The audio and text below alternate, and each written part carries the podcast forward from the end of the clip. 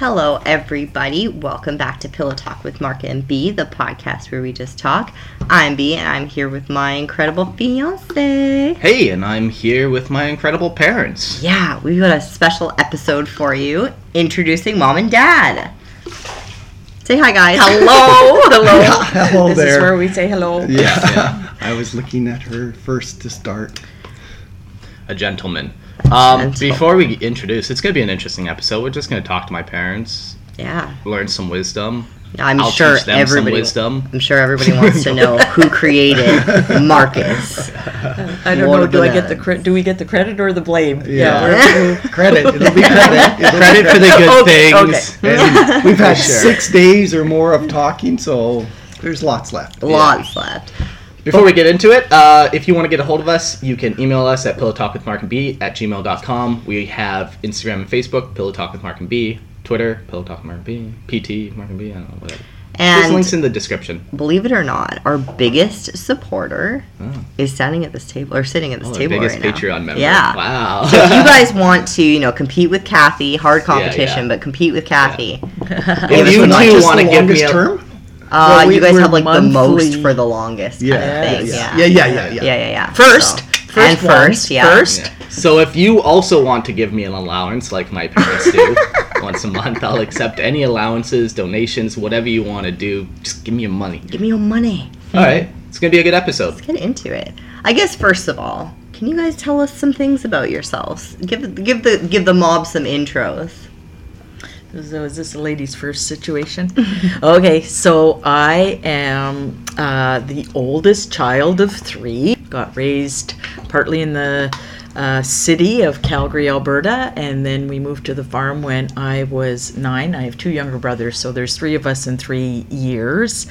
And um, yeah, so close to not just my own family had a s- had a stable happy upbringing spent time with extended family um, yeah and You grew up on the farm. grew grew up on the farm I think that's very important. Like we all we, Very important. we talk about it a lot how like you know growing up well, with the three boys and you were able to kind of tolerate us because you're a farm girl. yeah. I like. I'm sure there's some Other wild animals. Exactly. yeah, yeah, yeah, yeah. you- She's used to it. She's used to the rowdy. She's Yeah. like like takes no shit. Like you don't. she is a farm girl through and through. So it's awesome. Well and you, you kind of said tell uh, well do you want to jump in and say a little bit about your upbringing or do i keep going You gotta keep going. Okay, so they uh, also wanted me to share just a little bit about uh, more than just the logistics of, of grow, growing up, but a little bit about myself personally. And uh, just thinking about growing up, I can remember going to visit cousins, and my grandma said, You know, your cousins think that you're bossy. And this was like when I was like, you know, 10, 12, 12 years old. And I just remember that and being crushed. What? I'm bossy? Well, we're only here for two days. Somebody's got to organize something, get something going, so we're not just sitting here staring at each other across the room. But Were the cousins boys? uh, no, they were all girls, but they were very quiet, and it was just like, okay, let's let's play a game, let's do something, right? and uh, I guess I was used to that role with my brothers because I was the oldest, and so you know, my mom said I was very good at uh, kind of making them do things. So my one, we'd play house, of course, girls want to play house, Naturally. and my one brother would be my husband. Yeah. oh my And, god, I uh, remember doing that too. That's so funny. You guys.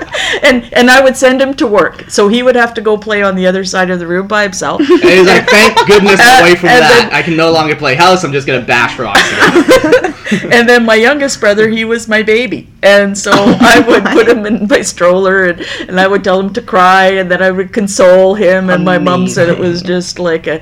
And then as we got older, then it turned, uh, got a little more sophisticated. You know, then we would play school and I was, of course, always the teacher.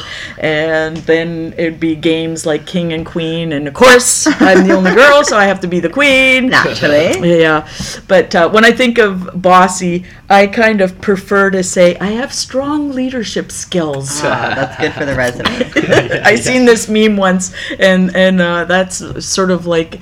Yes, that's it. I'm not bossy. I have strong leadership skills. All about perspective. It's all about perspective. Absolutely. Uh, yeah. So just one more thing that you know occurred to me t- trying to describe myself. Like some people are really specialized or the expert in, you know, they're just an expert cook or they're just a really good Usually one avenue. whatever, like Yeah. one thing. And I would have to say for myself, I'm not really the expert in anything. and- Master of everything. but uh, I do a lot of things pretty competently. A hundred percent. And so I think that comes from uh, my mom, and it was very organic the way she taught me just so many different things. So, this is how you clean, this is how you cook, this is all sorts of handicrafts, Sewing this is yeah. h- how you manage your money, this is how you know you you get involved, Mm-hmm. you serve, you you know volunteer, like just so many different things. So, I think that's uh, that's kind of one thing and that I would say about myself. Not the expert of anything, but pretty pretty competent in a Any lot job of you're areas. handed, it's gonna get done. And yeah, you're also Yeah. one to jump in wherever needed, like Try to if I think and I be can. useful at the same time. So, So and then finally just my my credentials, my education oh yeah, credentials. because you are very educated. Well, I have I've I've taken a lot of courses like you guys. I'm you know very interested in self development, improvement, growth, and um, for me, of course, graduated from high school, then went to hairdressing school. Yes. uh, because I didn't. I really wanted to be a teacher, but then I, at that point in my life, I didn't want to do four years of school, so I did hairdressing instead.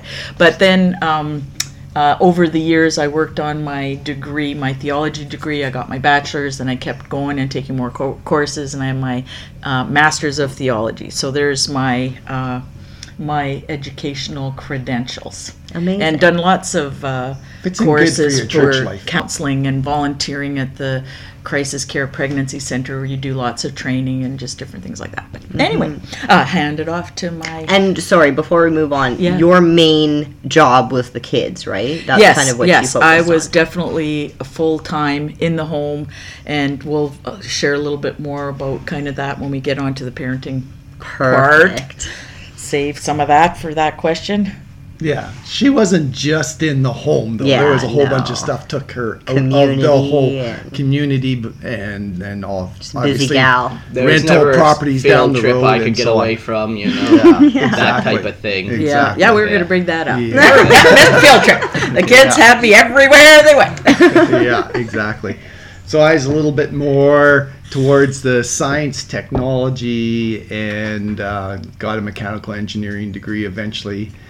Definitely uh, a little more hands-on. My brother, um, who I love, very different though. He is like the epitome of just hard work, ongoing, 24/7, continuous, d- dirty, or just working his his uh, electronics projects and whatever. but he always scientist. had, yeah. That's, oh yeah, never even thought of putting that in. yeah, we there was my brother, myself, and a friend of ours. We called ourselves the secret amateur scientists, and uh, we did a lot of too. strange things. Very much like your brother, As Micah. kids. We did a lot of blowing things up, burning things down, Kept minutes. and electrocuting things. We won't mention. I so- love that.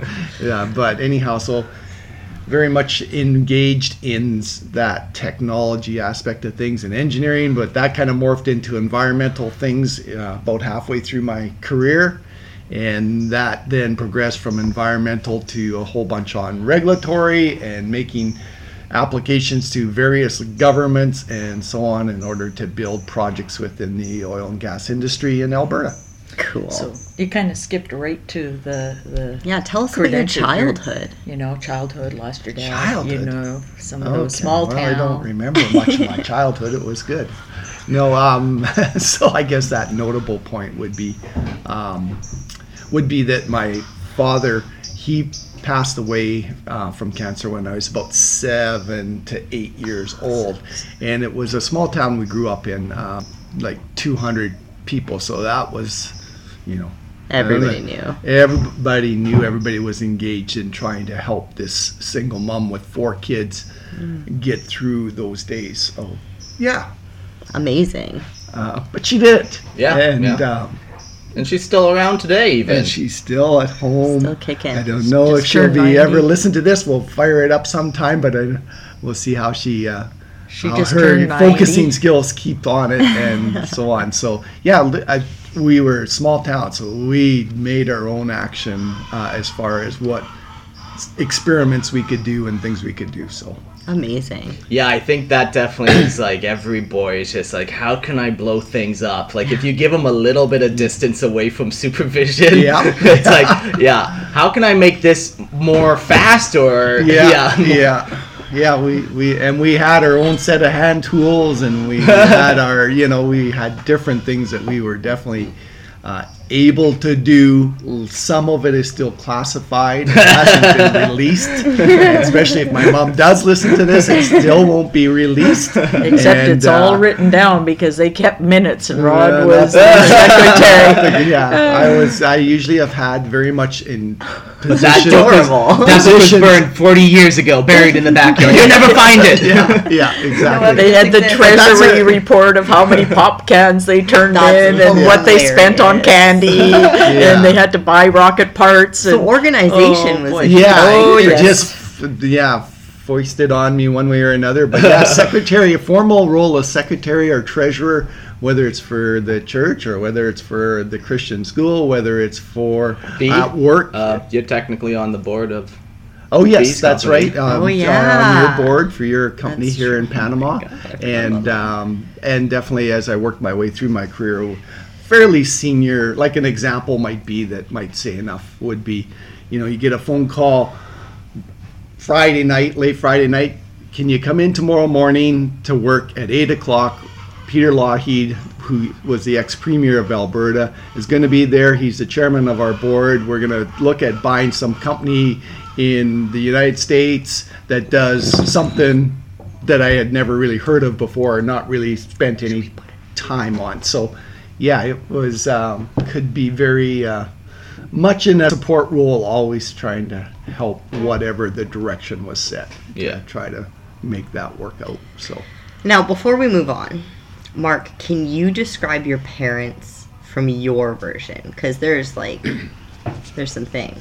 Um, yeah, I would say uh, very strong of faith, and probably everything that you guys is do is through that lens um, and through good intentions. So it's just like, yeah, you know, Best people. yeah, um, principled. I, me and my brother, our values come from you guys, and we're all pretty principled and pretty Yeah. structured, and we're pretty organized too, even. And like we Yeah. we both own businesses, and we both do things, and you know all that is because of example. Typically, you know, you learn, and Yeah. so that's how I would describe them. You know, it's just they're just Yeah, there thanks for that, doing things and like Yeah. being Yeah. responsible humans and making life better. Yeah. Rod is definitely quiet, like very observing. like I'll step in when I need to, but I'll let you kind of like figure it out if you need. Like maybe I'm suggesting here or two. Kathy's very hands-on, very like, hey, let's Step fix this forward first. solution. Well, she, she always thinks says this. You, you say, uh, "Well, I just think out loud." So these first couple ideas might not be good. I'm Might not be just good, thinking but- out loud. but Yeah. you'll defend them. sometimes, sometimes I will, But and sometimes I'll say, "Oh, that was a dud." Yeah. Uh, but hands-on, both very, very incredibly helpful people. Solutionists, like you get it from somewhere Yeah, for yeah, sure, yeah. and both of you guys have. Well, like even like uh, you know, I've renovated houses with you guys, and neither of you guys are construction workers. But like right. You know, it it's out. just like you just figure it out. You just do it, whatever. You know. Yeah. Yeah. Put Yeah. your heart into it. Yeah. Do as well as you can. and we got to save money, so we're not going to like go and do it. Like we've got Mark here, so like, Yeah, no, we're gonna use try to economize, money. economize, Yeah. and, and, and we put in we put in the hours too to Yeah. Oh, yeah. you know Yeah, no, keep the cost people. down. Yeah. So, how did you guys meet? Can you want to tell us the story of that? Yeah, she is. Uh, okay, well I'll start. So uh, we met on a uh, organized ski trip. So it was, I was going, I was part of this uh, German dance group, Austrian Bavarian dance group that my mom belonged to, and then you I was the dance? first. Uh, no, I'm not in the group anymore. We were but- dancing. but I was part of it We was it was City. a it was an actual group we were we were paid to dance Okay, and do cool. different things we even performed in Europe anyway so but um so Yeah, I was the first weird. one of go to Europe to this. perform the folk dancing that that's that's from there yeah that was weird when the tourists were taking pictures of us and it's like we're tourists but Yeah. but we were very traditional and had the traditional garb and everything. Anyway, so I was there. The the bank manager was actually my mom's original partner, and he became my partner. And he organized this trip for the bank and the employees. But he also invited us from this dance group, anybody that wanted to come on this ski weekend. So that was. Uh, that was why I was there. And Rod's best friend, his uh, girlfriend worked at that bank, and so that's why Rod was there because he got invited by the friends. So um, it's interesting. Uh, my first impression, I remember getting on the bus and seeing seeing Rod, and he was a little further down, and he was putting. I seen him from the back first, and it was like, oh, he's tall and lean. I kind of like that look. And then he put uh, something up in the uh, cubby there and turned, and he had a little bit of a, a profile, his nose, uh, and I said, ah in my head, I can live with that. I can live with the nose. That was literally my first impression. Uh, but Rod's was little, got Rod was a little less kind. Mine is was a lot less kind. I noticed her because she's blonde, and um, so my eyes go there kind of quickly. But um, I didn't know much about this bus trip or ski trip, but I knew that the who the organizer was, and I knew he was married. But guess who he's with? Kathy. Hmm. And I'm going. The wife isn't here. I just seen them kiss each other Oh, peck on the cheek or whatever kind of kiss they did. I don't really totally remember it. And I'm going, oh, And I so was she's sitting the ski bunny floozy for the weekend. and that was my thought, and I just sat And down. I was sitting with him, and he was helping me with my luggage. And so anyhow, I did not hear this part of the not, story. not a good in first impression. Okay, so then how did you go from that to Oh, this? well, because I said I kind of noticed him right at the beginning, and then they had a wine cheese mixer, and so there was Rod talking with a group of guys. I couldn't tell you how many my or whatever, Four guys that I knew on this thing, you know, guy So- hanging out talking. and I just inserted myself into that little conversation, and I wanted to talk to Rod, and so I did, and. Uh, she takes what she wants.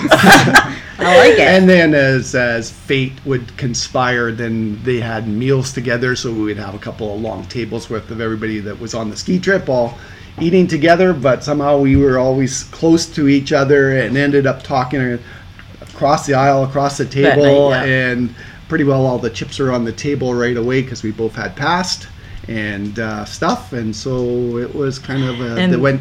Yeah, yeah. tell that part. Well, it, the tables were long, and I, we were backs against each other, right? So then it was sort of over our shoulders, kind of chit chatting, and then we decided, uh, well, you know, he invited me to ski with them.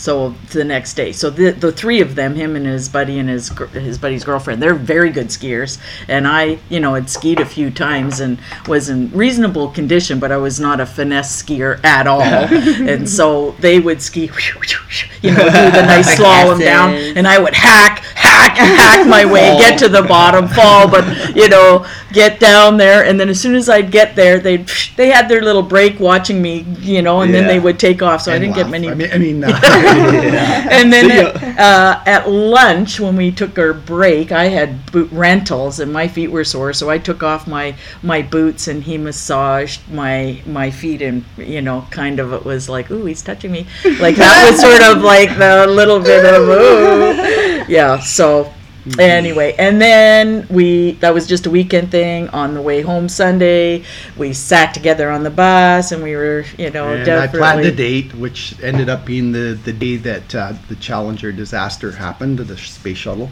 Mm. So that was an explosive first true Jeez, date yeah. at a luncheon meeting at work. Sort of, well, not at work. downtown Calgary. Downtown. So we're just having our lunch and and looking at the TV screen. It was sort of like a deli bar kind of thing. Yeah. And watching, oh, let's uh, watch this, right? And it takes off, and then all of a sudden the thing explodes, and we're sort of looking at each other. That's that's not supposed to happen. And so that was Jeez, Yeah. So being the little nerd I awkward. was, I Yeah. said, okay, well, we'll, you know, quit this. This is this is kind of crazy. And I went back to my office and looked at a diagrammatic map of the space had. shuttle to figure out what what went wrong? what went wrong. Ah, well, it exploded. it. yeah, yeah, figure out the cause. Uh, yeah, so that that week he moved out of Calgary to Stettler, two and a half hours away, and so it was a long distance relationship really. Um, which is different than nowadays because there were no texts and different things. So if you wanted to mail a letter, you had to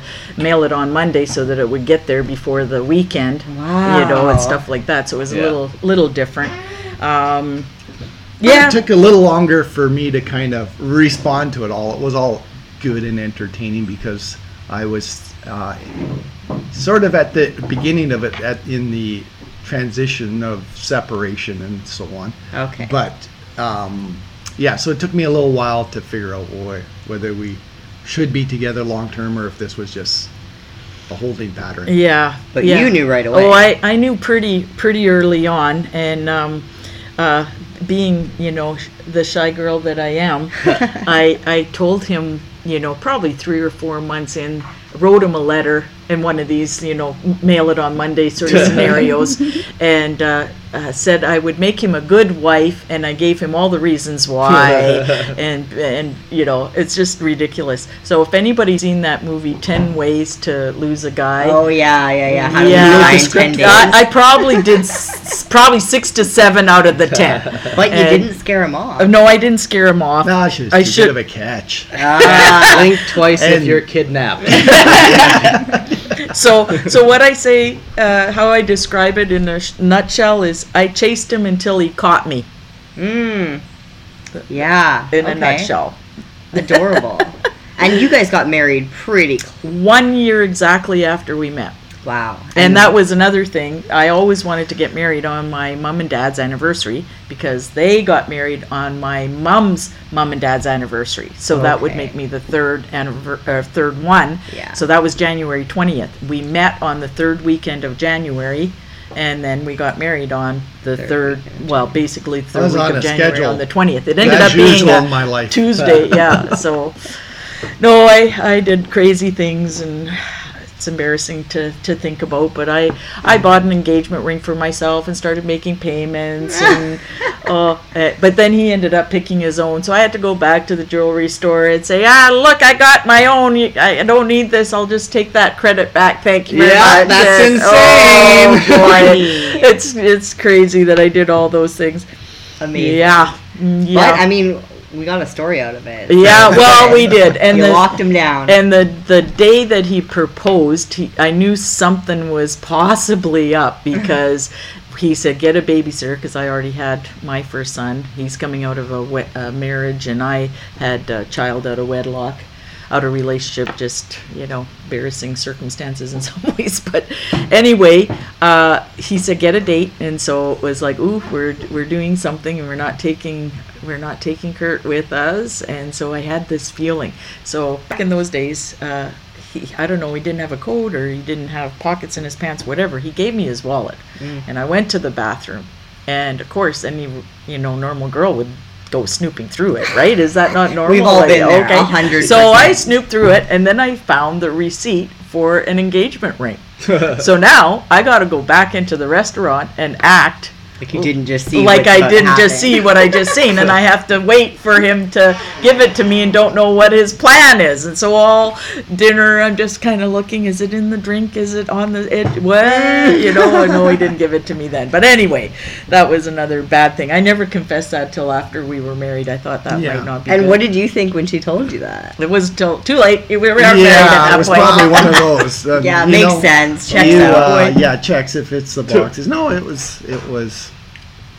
She wanted I. I liked outgoing, yeah, Mhm. and I liked outgoing because just my general disposition is quiet, like Mark said. So I, it was just, yeah, Yeah. yes, kind of fit in. The other honorable, we should uh, with the January 20th, 20th wedding date.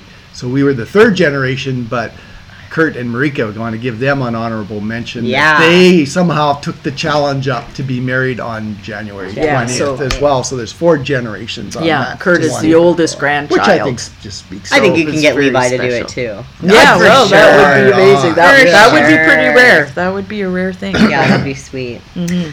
Um, okay, moving on. Now, you guys, like Mark mentioned, is everything is like faith based, and you guys are Yeah. very, very involved in the church, very involved in religion, Christianity specifically. Um, you're very uh, like you encourage like a personal relationship with Jesus, all that Mm-hmm. kind of stuff. Can you guys tell us how you became Christians? How you like knew that that was the path for you? Tell me about that. You go first this time. Oh, really? Okay. We'll go back. Um, so there was probably so we already met or mentioned that one uh, aspect of my life that had already failed in a big and spectacular and miserable way, which is being uh, divorced, and um, that was one of the circumstances that you know it's it's sometimes hard to get past that um, mentally and and so on. Uh, so that was sort of weighing on me. And then the other thing that weighed on me, um, and I'll just go quickly over it because it's still kind of weird and painful, was um, when I was 21 and in SAIT, because I went to SAIT first and then I went to university after five years of working.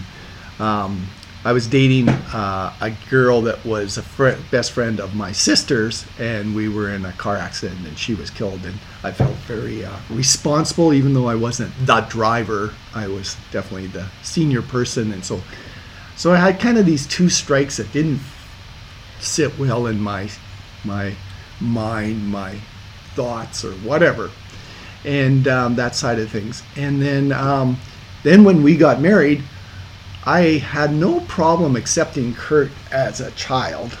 Uh, and, And just adopting him. him, and, and taking him in and really enjoying him and all that side of things. But I had a hard time figuring out that I should have um, more, bring more children into the world. So, because even in those days, now we're talking, you know, whatever, Almost Five years years ago. ago, Yeah. I've been married. 40 years ago, yeah, exactly. But 40 years ago, they were still already then on this thing that, you know, you can't have kids, you don't want to overpopulate the world and all this other Yeah. stuff that I think is a little bit skewed for their own agenda, Yeah. for sure.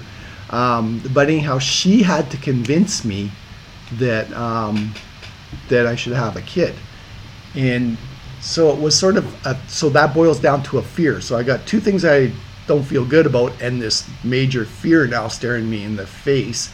And uh, because of all that, there was a lot of just searching, and um, she'll tell the the mechanics a little bit more of how it came about. But basically, just knew I couldn't go forward without something that Yeah. would give me, you know, direction, future, insight, Yeah, no, that makes sense. and all that sort of stuff. So it became very personal very fast. And That's- that's, what Christianity should be. That's what the relationship with Jesus should be. It's something's really off. Where am I help. going? That's so interesting. Thank you so much for sharing. I had no idea. And how do you? Was that the first time you heard that? Uh, all laid out like that. Yeah, I've heard bits and pieces of that story. Um, it is interesting to hear you talk about your divorce and stuff. Because when I got divorced, the biggest thing was like, well, I'm not gonna get married again. I already made that promise once. How do you make the same vow twice? That's Right. retarded. You know. Yeah, you're not like that. How Um, did you reconcile that with you? Yeah, like, yeah, that is a good question. How did you end up reconciling that? Uh, well, because with with Jesus, Yeah. there's ultimate forgiveness. Sure. Oh, okay, Right. that makes sense. and not just forgiveness because you can forgive somebody who's done something wrong Yeah. hurt you whatever it is but to be your proponent to be totally another in love chance. with you want to Yeah. Yeah. Yeah. move you forward Like you and there the was a lot of let's just say simply speaking there were a lot of things that god did in a way that was you know in, this, in essence supernatural why did that happen right now as i'm struggling with all of this Especially Yeah. because you've Yeah. got such a mechanical thought Yeah, process yeah, that you absolutely, need to make absolutely, it make sense. absolutely That's yeah. interesting. yeah Okay, so Kathy. Um, so what what you didn't quite mention, I don't think, was that you were raised Catholic. So Yeah. the foundation of faith was there. Yeah. I was raised in a in a very um, uh, stable Christian home. Like I said, we always went to church. Um, my mom, uh, you know, always did a little reading devotional. You know, my dad was a little quieter about his faith, but very supportive. We always went to church together as a family. And uh, so there was no question about that. And I would say I gave my heart to the Lord, you know, as a teen, was confirmed. Um, but I, I, you know, had some questions and walked away from it. And, you know, but the thing is, if somebody at any point, even when I was doing things I kind of knew in my heart I shouldn't be doing, if somebody said, "Do you believe if there's a God?" I would have always said Yeah. yes. Right. So, um, so I knew exactly what I was doing was not in line with what I kind of in my heart believed. Right. So now we're we're married. He's got baggage. I've got some baggage. We're living in Stettler, and um, grappling with this. Do we have another kid? We were beside a lady who was Christian. So of course I'm home during the day and would chat.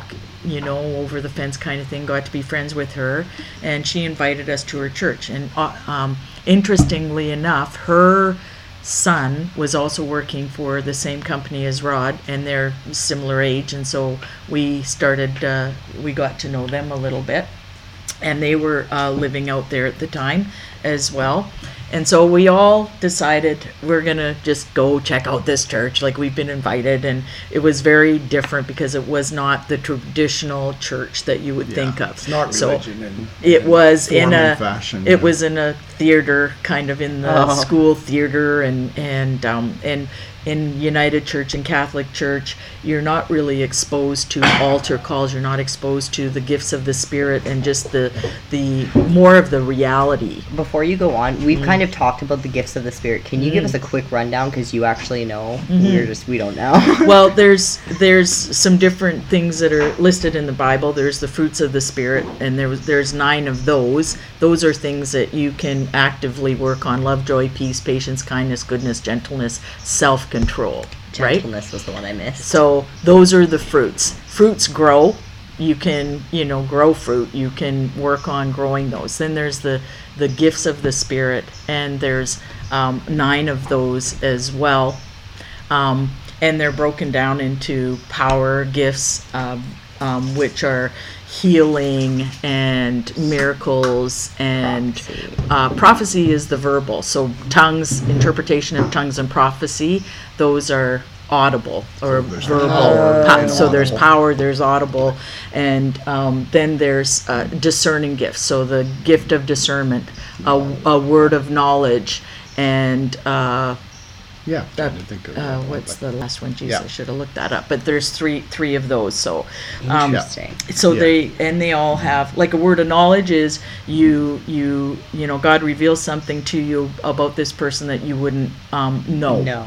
I, I can give you an example of it because it was part of our uh, of our Yeah. coming to the Lord. So here we are in this church. We're watching. The worship is awesome. You know, it's very engaging, and it Yeah, was it's like lively, okay, right? lively and Dance engaging, and- and It was Sunday entertainment for us. yeah, and it was yeah, like yeah. okay, well, this is this is you know a bit of a departure from just sort of the traditional hymns, which I do still appreciate, but this was you know a more full band and that whole thing, and then um, my cousin was visiting from Calgary one weekend, so she's sitting there with us, and all of a sudden the pastor's wife, who was also the pianist, comes off of the platform and comes right up in front of us and starts talking to my cousin.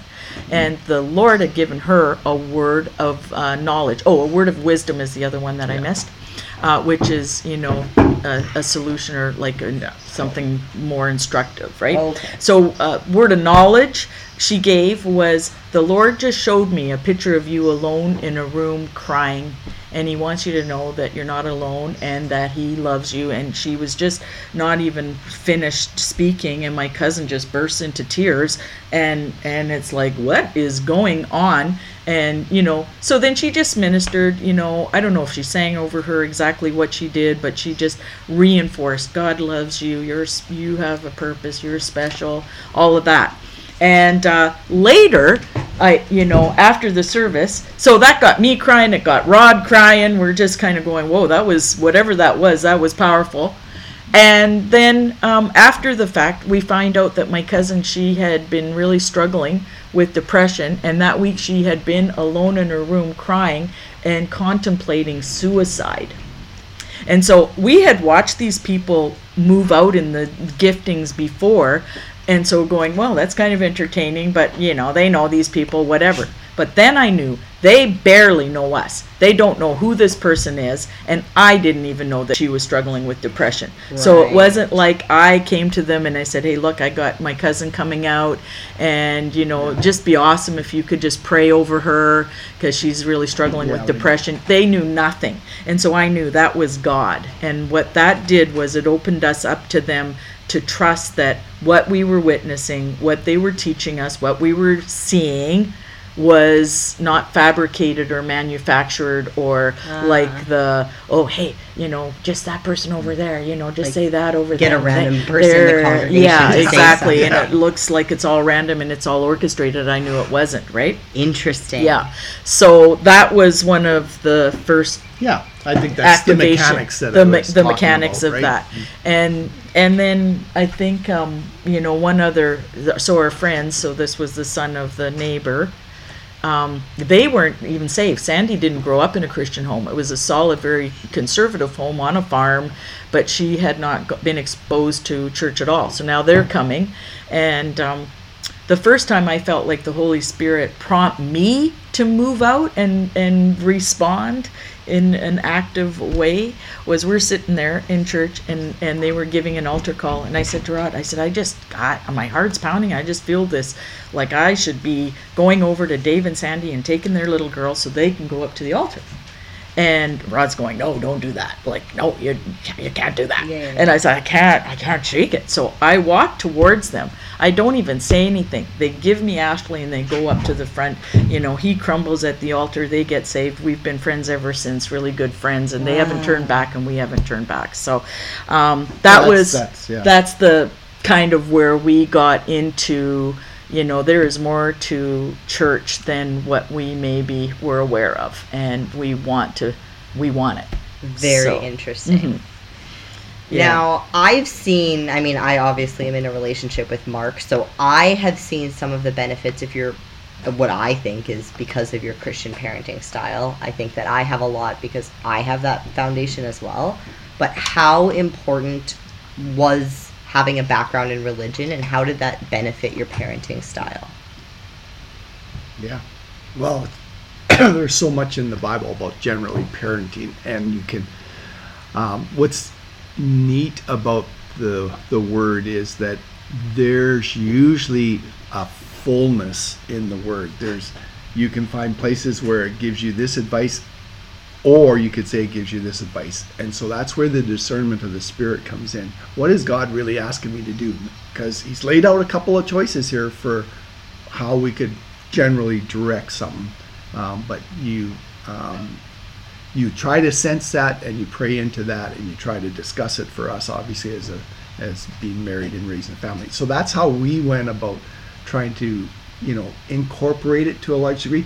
It's obviously all the values and all that sort of stuff. You know, you got to be you got to be walking that out, and uh, you got to be showing that. Which that's is one thing I've said about you guys, where I just don't like a lot of Christians because they're all just so full of it. But I genuinely feel like you guys are some of the true Christians out there that truly believe, truly actually try to help people walk the walk. And you know, if you're not enacting those good values, it, I would have never picked them up. You could tell me them all day long, Yeah. but unless Yeah, you guys exactly. were doing it, Yeah. So I've always, yeah, yeah, I always appreciated that. Where you know we have different religious beliefs, but at least I can respect yours because I know it's genuine to you guys. Yeah. Yeah, a couple weeks ago we were talking just about how like there are things in the Bible that you because you say that you're a Christian, you cannot agree with. Like it's in the Bible, it's so strict. You can't go to like where the Quran is and then just start picking and choosing because Yeah. that's not religion, that's not the point, that's not whatever. And you two are like some of the few people that don't sugarcoat things, that don't sit in this gray area because it feels better. Like you're very black and white about the Bible, and I, I really respect you guys for that. Um, well, it just uh, thought too was the Ten Commandments. My mom had them on the fridge, and it was kind of like if you stick and live your life by these, you know, Yep. that's that's going to be pretty good guideline. And so, what's what's interesting when you uh, look at society in general, um, the shift really happened after the Ten Commandments were taken out of the schools Yeah. and um, all the stuff now about gun controls and different things. I was listening to something the other day, and and it was people from our generation and and uh, from rural communities. It's like guns aren't the problem. Yeah. Everybody wants to make guns the problem because people used to have them in the back of their pickup truck, like Yeah. they were just hanging there. Everybody had a gun, like it was no big deal at all, and there was never any school shootings or mass shootings Yeah. because there was a moral uh, compass that Yeah. a um, moral framework that most of us could agree with. yeah, and and so there Yeah. was 'Cause that's it was so it was so obvious that you would think most of us could agree with it. You know, Yeah. like don't kill people, yeah, yeah. don't sleep with people's wives. Yeah. You you know, know, don't steal. You know, Like- you would think that all these things in society we could agree upon, but no, yeah, it's it's not so anymore. yeah These like basic it's like what part here you know honor your mother and father uh you know like don't lie you know Don't give a false testimony. Like Yeah, yeah. which of these things are going to be detrimental to society Yeah, right? anyway so this is where i just kind of go we don't have a gun problem. We have a moral problem. Morality problem, hundred percent. right? Um, and and we also got like a mel- mental illness problem where like you know these children are brought up on social media and are just drowned in this thing that we have no ability to like fully Comprehend. We're not smarter than an AI. yeah like Yeah. uh, so you know there's also that for sure but definitely you know if you have a strong moral compass you're not going to be stealing stuff like Yeah.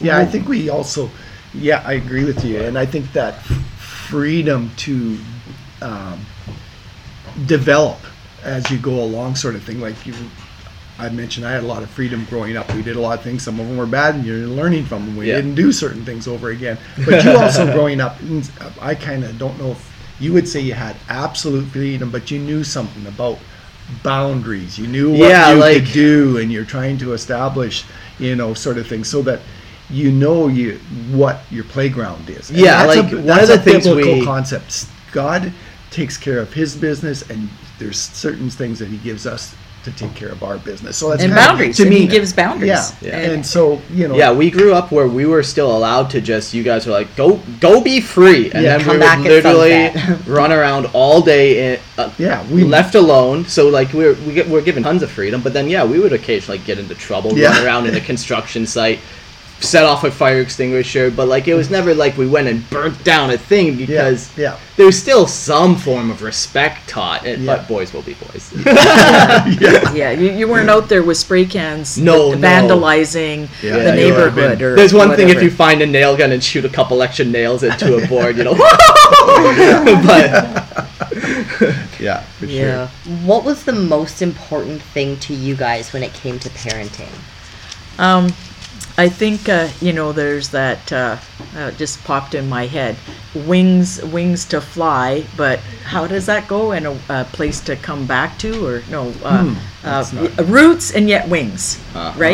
yes. Roots and yet wings. So Yeah, coming back to grounded, Rod's but yet you're free to do stuff. right? Mm, And yeah, so, yeah, um, and healthy boundaries that are age appropriate. So, Dad Sure. kind of mentioned it. It wasn't like when you were four and five that you were allowed to roam. That's Yeah, that's when yeah, you were yeah. teenagers, right? Yeah, like, yeah. what is appropriate for any given age? Yeah. It's appropriate when you're five to pour your own cereal on a Saturday morning before cartoons. yeah, in fact, it should just be like right. That's that's you should know how. you should know Yeah, how, yeah. right? That's crazy. Some uh, some but children don't. Yeah. yeah. it's kind of like Yeah. they they're not anyway that was that was kind of something what is age appropriate for Yeah. uh, a boundary for for this right Yeah.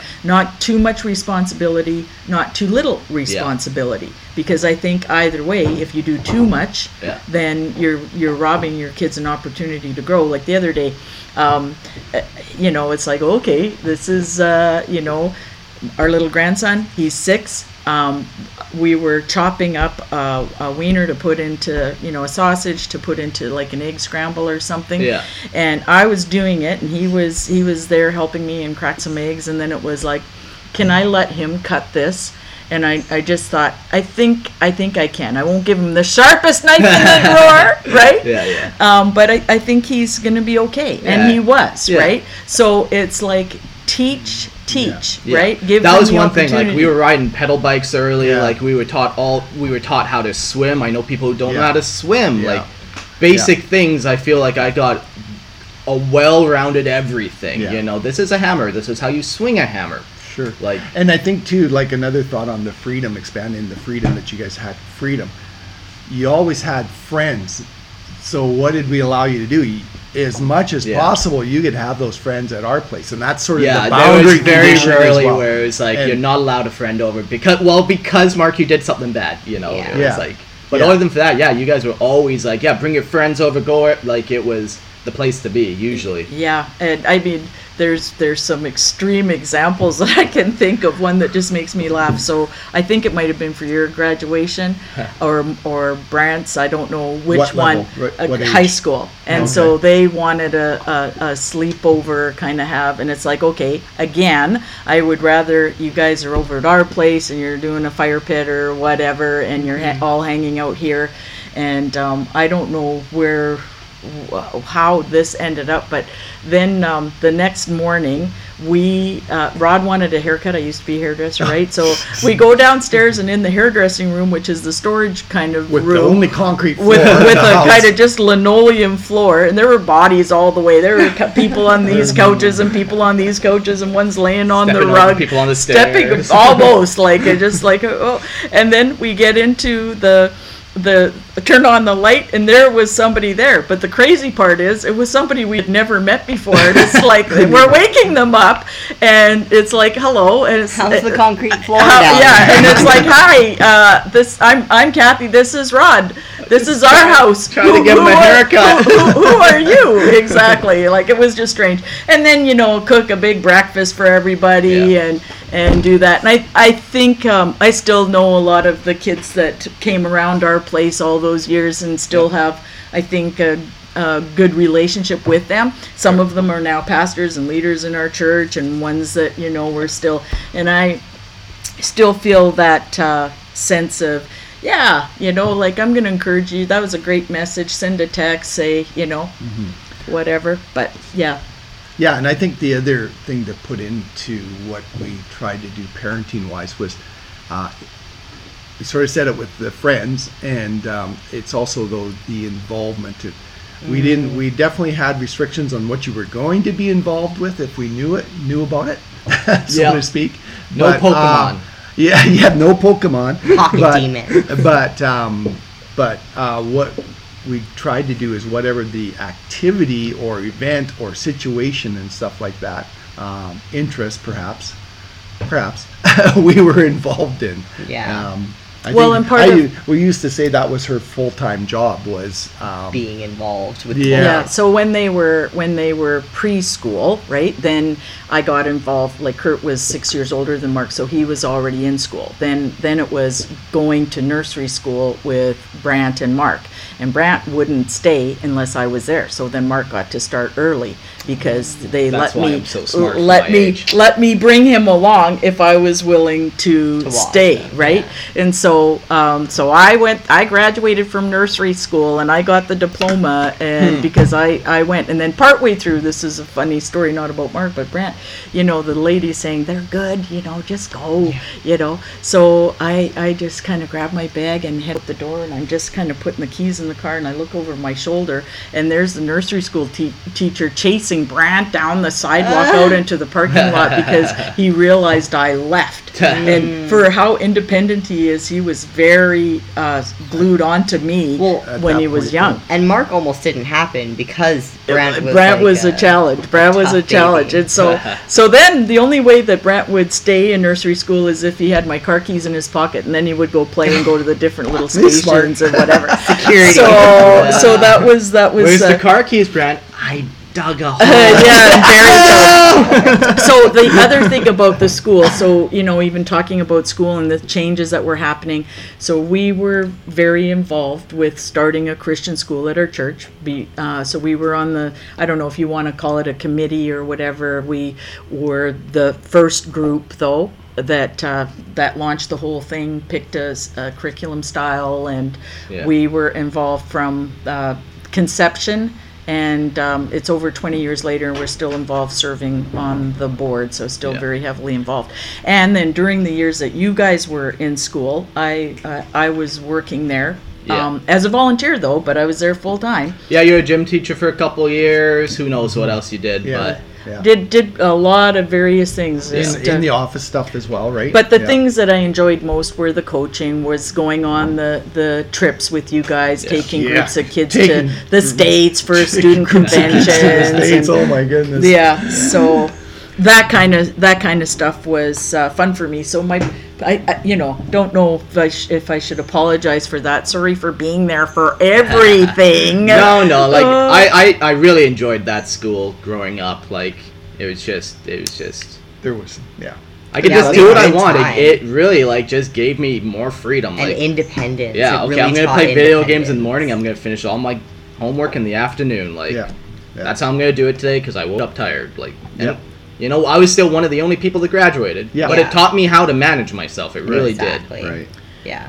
So yeah, there's some valuable skills that Yeah. that, that came out of that. and then just like going through that school for so long and like yeah like you said you're still fri like still you're friends with some of my friends now Yes, who yes, are now literally. with children like uh, Yeah. Yeah. my best friend's child and your grandchild they're close you know yeah, so yeah. There's still uh, there's it- just all these ties and i really love that part of it for yeah, sure I Yeah. do too because you don't get that uh, sense of Yeah. community or relationship Yeah. if you're church hopping, right? Yeah. So or I- if you go to a public school with 800 people Well, Yes, and I was or gonna that. s- Yeah. So community, we both grew up in small communities, Yeah. two, three hundred people. So community is very important, and not that church is just about a social club or a community, but that is a added benefit for the Yeah. good times and the bad times. That's what the Bible says. He you know, puts people in um, families, right? So it is a family. The other, the other thing I wanted to mention into why we got so involved in the school because it's pertinent to nowadays as well.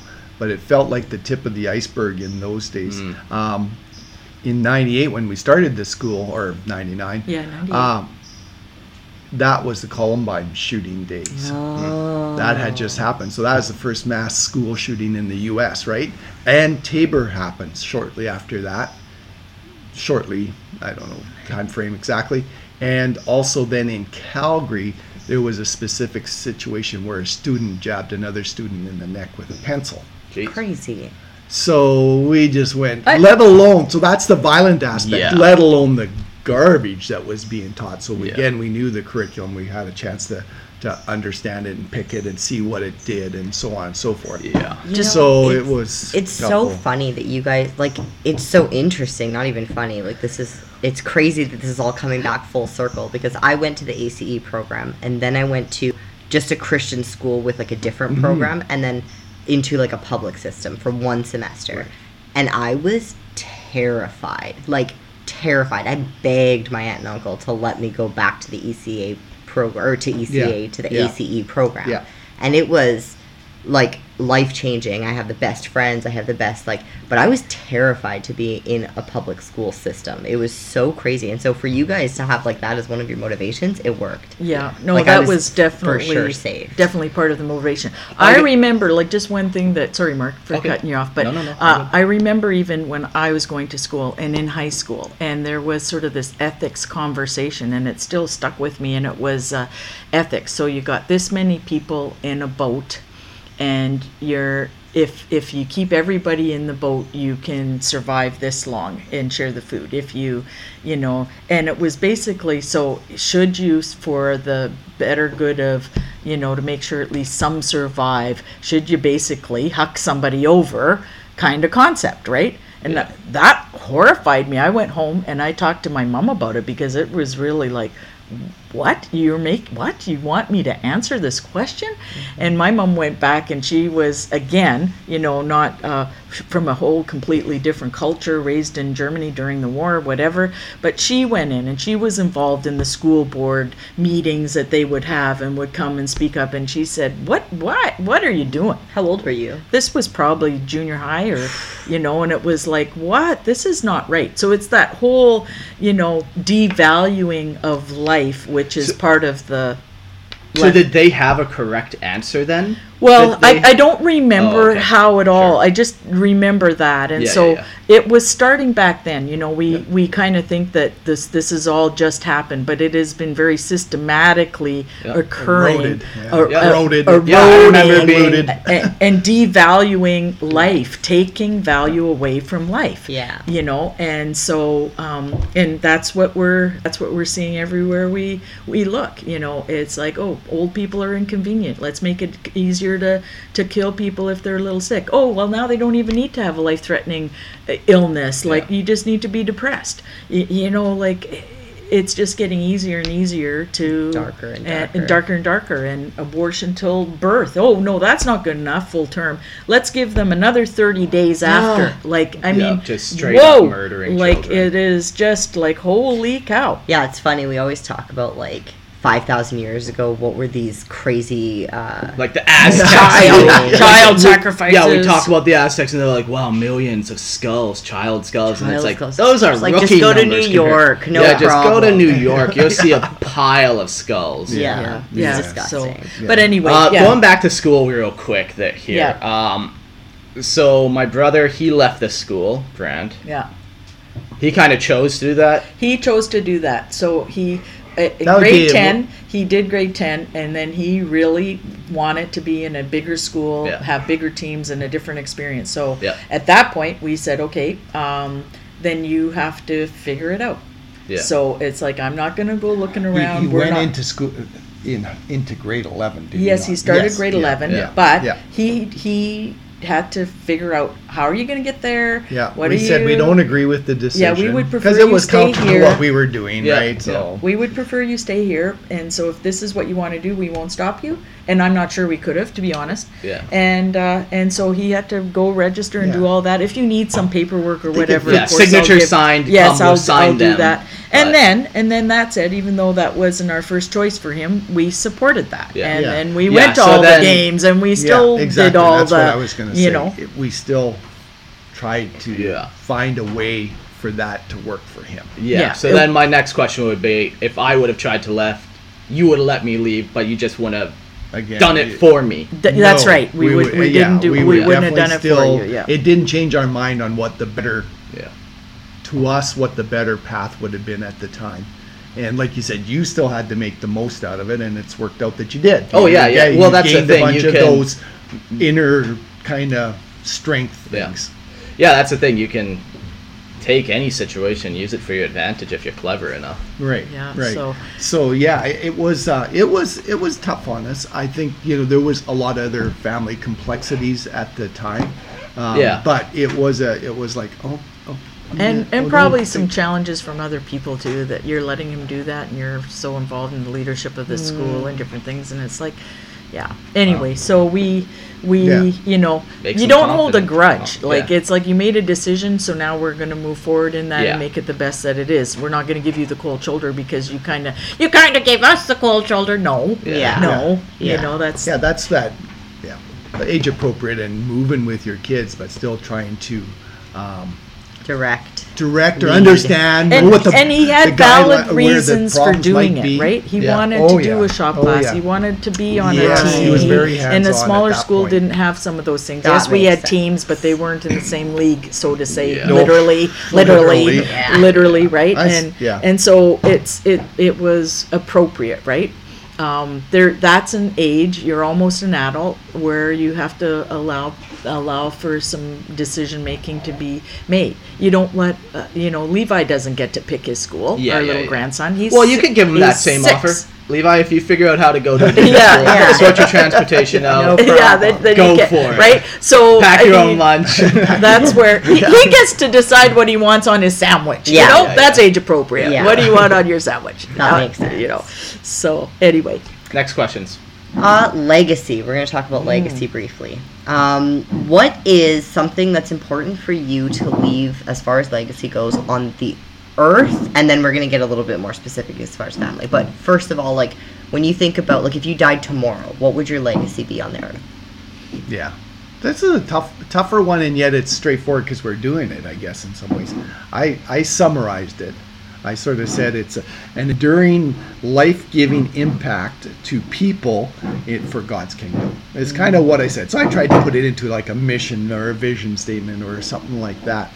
Um, and then we're just, you know, basically we want to do for the legacy that we have described or we want to leave something that is part of the church system we want to leave something that helps people through the church, but also there's missionaries that we're involved with that um, we want to help.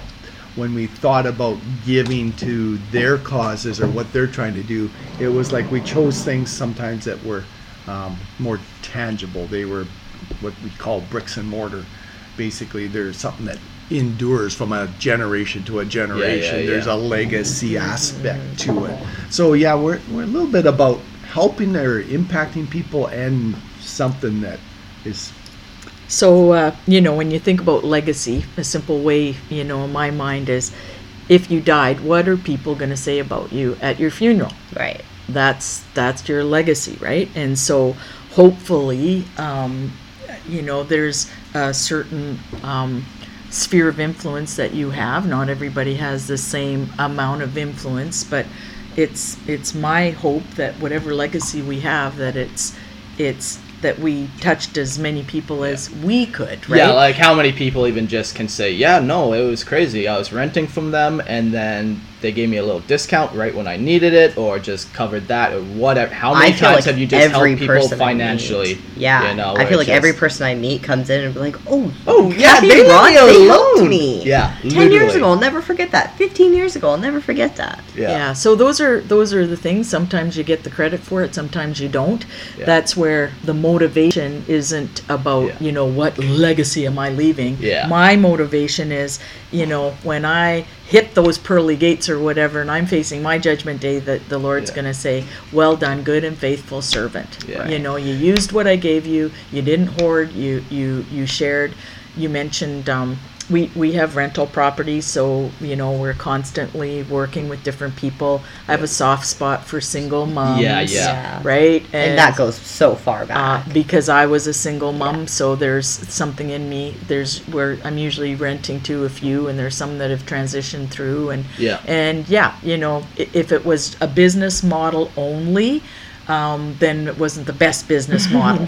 uh, but Still pretty good, but, not the best. not the best uh, best model, but that hasn't been our full motivation. Yes, we we do have to run it as a business, our, our rentals to a certain degree, because it isn't a charity. Yeah. But um, somebody said something just the other day at lunch, and I just love that. Um, There's they no said love in- char- There's charity. no love in charity. yeah, there's no love There's in no love. charity. Just giving people money without them having to earn it or having to do something for it. responsibility. Yeah. and they were down here and they're trying to you know improve improve the situation here in Panama and give people opportunities in their Christian organization and I love that and that I think subconsciously is our approach. I love working with people that you can see are trying to you know um, they just need a little boost they just need Yeah. a little help Yeah. uh, you know I don't want to They're to at the have edge of the pool and their hand is out. All Yeah. you gotta do is just pull them out. Yeah. some Just- people are just out in the center, just yeah. And- and- oblivious and- and, you're and just honestly- like, okay, I can't do I nothing. think what's interesting too, f- yeah, for her too, she also does that emotional. Like she's pretty engaging, fairly streetwise, and uh, also like QB in a lot of ways. You know, very interested in the person and why are they where they're at, but not just why are you there. Where, what, how, what What's are you? the plan going What, how are we? How, how can I motivate? How can I help?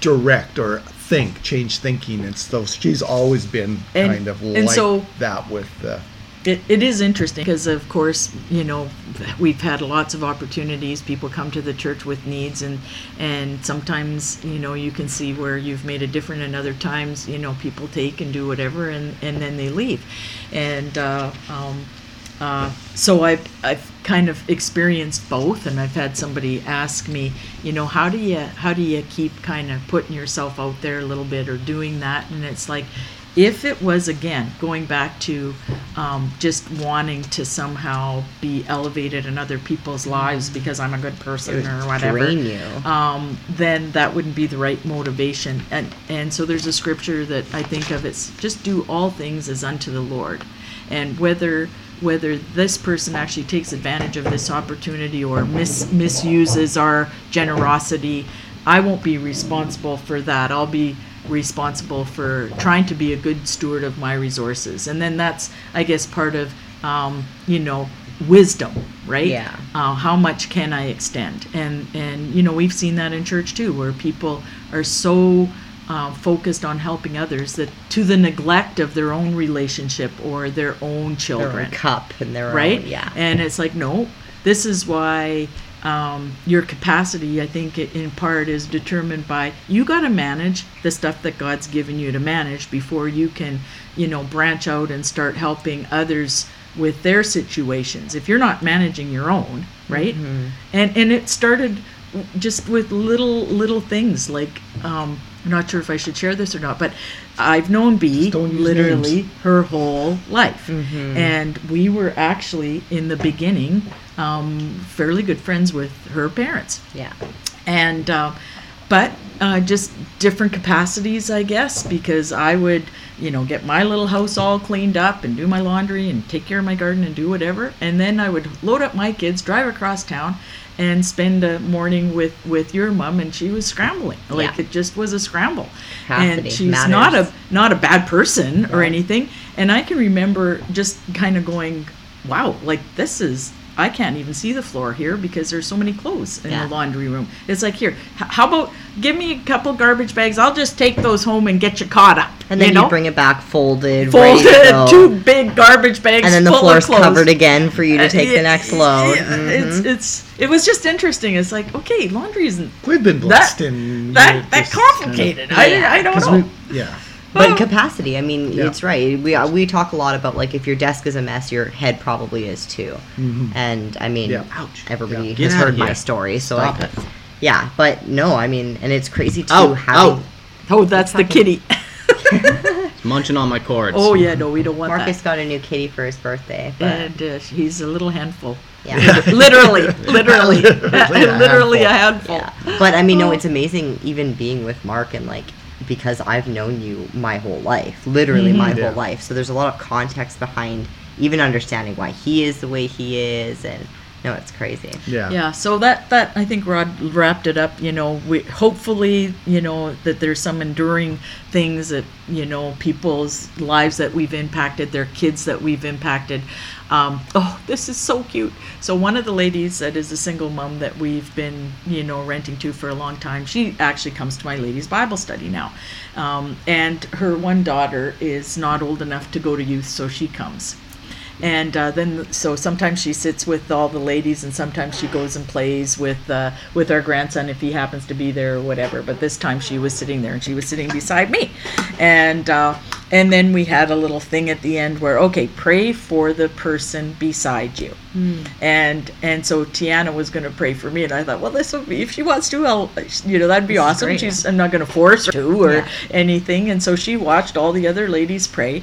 And then she prayed, and I almost teared up because it was like, we just love you so much and thank you for helping us and just just like a kid would pray Yeah. but it was so real and it was just it was like that was legacy Pure. Yeah. it, that was a legacy moment, if you will. Like I have made a difference, not only in the mom's life, but this little girl's life. And you would never have known that if she didn't. Yeah, like Right. I mean, Yeah. I know it in the natural. Yes, Yeah. it's probably helped our association. And the the nice thing about that, you know, is that um, Tanya, I'm going to say her name. Uh, she's also Proud friend, I like uh, that. Uh, uh, you know, yeah, like she's also not just been, uh, you know, like you say, a taker. Like she Yeah. has uh, taken that hand opportunity but there's also times where i've said hey can you, you give me a hand she's a painter yes i'll pay her or, or, Yeah, or yeah, whatever yeah. i don't want to ever be taking advantage of that because you owe But it's me. one of those things where it's like, hey, we can Respect. both really benefit from this if you mm-hmm. take the opportunity. Yeah. and lots of there's people a synergy so Yeah. often. Yeah. Yeah. And nobody talks about relationships like that synergy. Like, I- it matters. Yeah, I, I know I benefited extremely from that. Where it's like, oh, I got this small opportunity from these guys. I'm gonna capitalize on it. Like, Yeah. you, Yeah. you gotta you gotta take advantage of those things. But you So- also have to Yeah. give back too. Yeah, 'cause you're part of it. So that's that's legacy and uh, you know relationships. And here's something a throwback to my mom because I do miss her. She's been gone uh, 11 years now. Anyway, one of the things she immigrated to Canada at, as a mid teenager, and she kept relationships from from the kids she went to confirmation with, and and you know, and she kept those relationships. She even, you know, through to the end of her life, and I just think, wow, that was effort. That was lots of letter writing back in those days. They would go back and visit. Some Yeah. of them came to Canada, and just the value she placed on that and the effort she put into it. And I, I have friends like that um, that you know mean a lot to me as, as well. That you know, um, Vivian is one one lady. Met her at church. She was just sitting there. I again being shy person. I just introduced myself and invited myself over for for coffee because she was a nanny and couldn't couldn't come visit me. You know, so or or meet me for coffee. I said, well, I don't mind. Uh, I I can pick up some donuts or whatever. and and uh, so we've been we've been friends ever since. But it's a a mutual thing. It's not always just a, a one way thing, right? yeah, yeah. And uh, she's very sweet. And just uh, before we left, I don't know, it was Friendship Day or something, and she sent Yeah. a, a anniversary card for our friendship. Adorable. And, and it's like, oh wow! Like I wish sometimes I was a little more sentimental. I lean a bit more towards the practical sometimes. But I thought that was so sweet. Anyway, that's legacy. Amazing. Okay. And then kind of narrowing that down a little bit, and you might have spoke, spoken to this a little bit in this, but as far as the boys and what you want to leave for just the family, and just like what are the thoughts that you want them to carry on? What are some of the, you know? Yeah. Um, I think Mark touched on it a little bit. You know, uh, especially for me, it's it's sort of like that's. I don't want to say life's work, but that was, you know, I want to be a mom. I want to raise kids. This is, you know, what I've built my life around. We made that a very intentional thing. And when I was working full time, it was at the school with them. You know, like it was not an independent thing, and everything was Yeah. with them still. Um, so it's uh, some of those core values that they would be in, instilled in them. So that's part of the, the legacy. Also, just to have them be established so that they can um, be self reliant, that they would have a leg up. My dad's sitting right here beside me, he's being very quiet, but he helped us. And we, uh, you know, hopefully made some good choices. And we would have rentals, but we wouldn't have as many if I hadn't gotten some early inheritance. So um, we're hoping to, you know, pass on some some real opportunity to our kids in the form of income. And it's again hopefully they'll they'll follow a little bit of that model. It's not just about the bottom line. It's about you know can you um, help people can you make a difference you know? Yeah. um, and they've they've done that they've done that a lot with three with three boys and all the single women that I've helped. Like I can't even tell you how many times I've called on my boys yeah. and I said hey can you help me get this this lady moved? And they I'd say, yeah, it's Friday evening and I got Nothing. nothing better to do.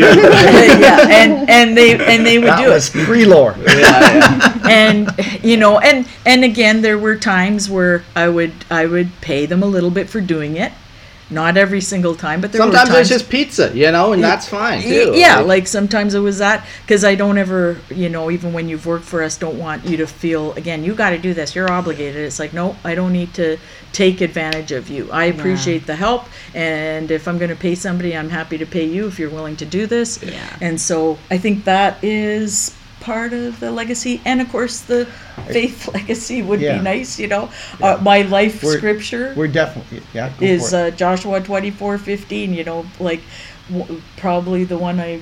It's as for me and my house, we will serve the Lord. Yeah. You know, and uh, yeah, so that's that's kind of Hmm. So we want to definitely do the material thing, like we said, the income and the leg up, so that you can get ahead a little quicker. It's probably even more important in these days with the way um, inflation and economies go, and just the uh, the toughness of getting General Armageddon Yeah. at the doorstep. yeah, that sort of thing. So, Whatever. you know, we want to make sure that there is some kind of backstop there.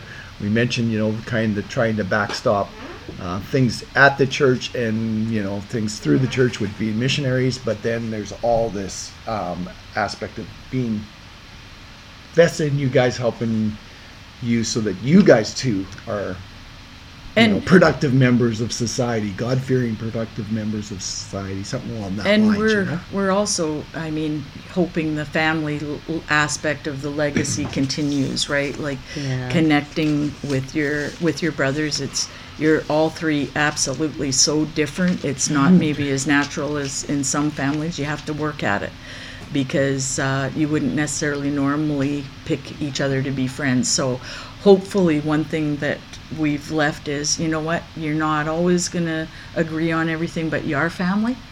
And uh, you know that means something. That means something right?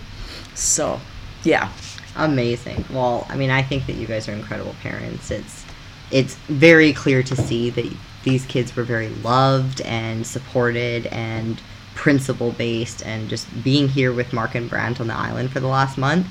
You did very well. I mean, I know I'm a little bit biased, but you guys did incredible. It's got a I'm, little bit. I just i just wrote down a legacy of two words here love and faith mm, interchangeable because you can't really have in our our view uh, takes faith sometimes to love and if you love you know um, for for us love is our faith demonstrated so interchangeable that's a good way to put it. That's perfect. Cool. Um, okay, so we're gonna kind of focus the. Sh- Oh, sh- one more little note I just read, which my kudos to my dad sitting right here, and he says this is the legacy. When your kids are little, you look after them.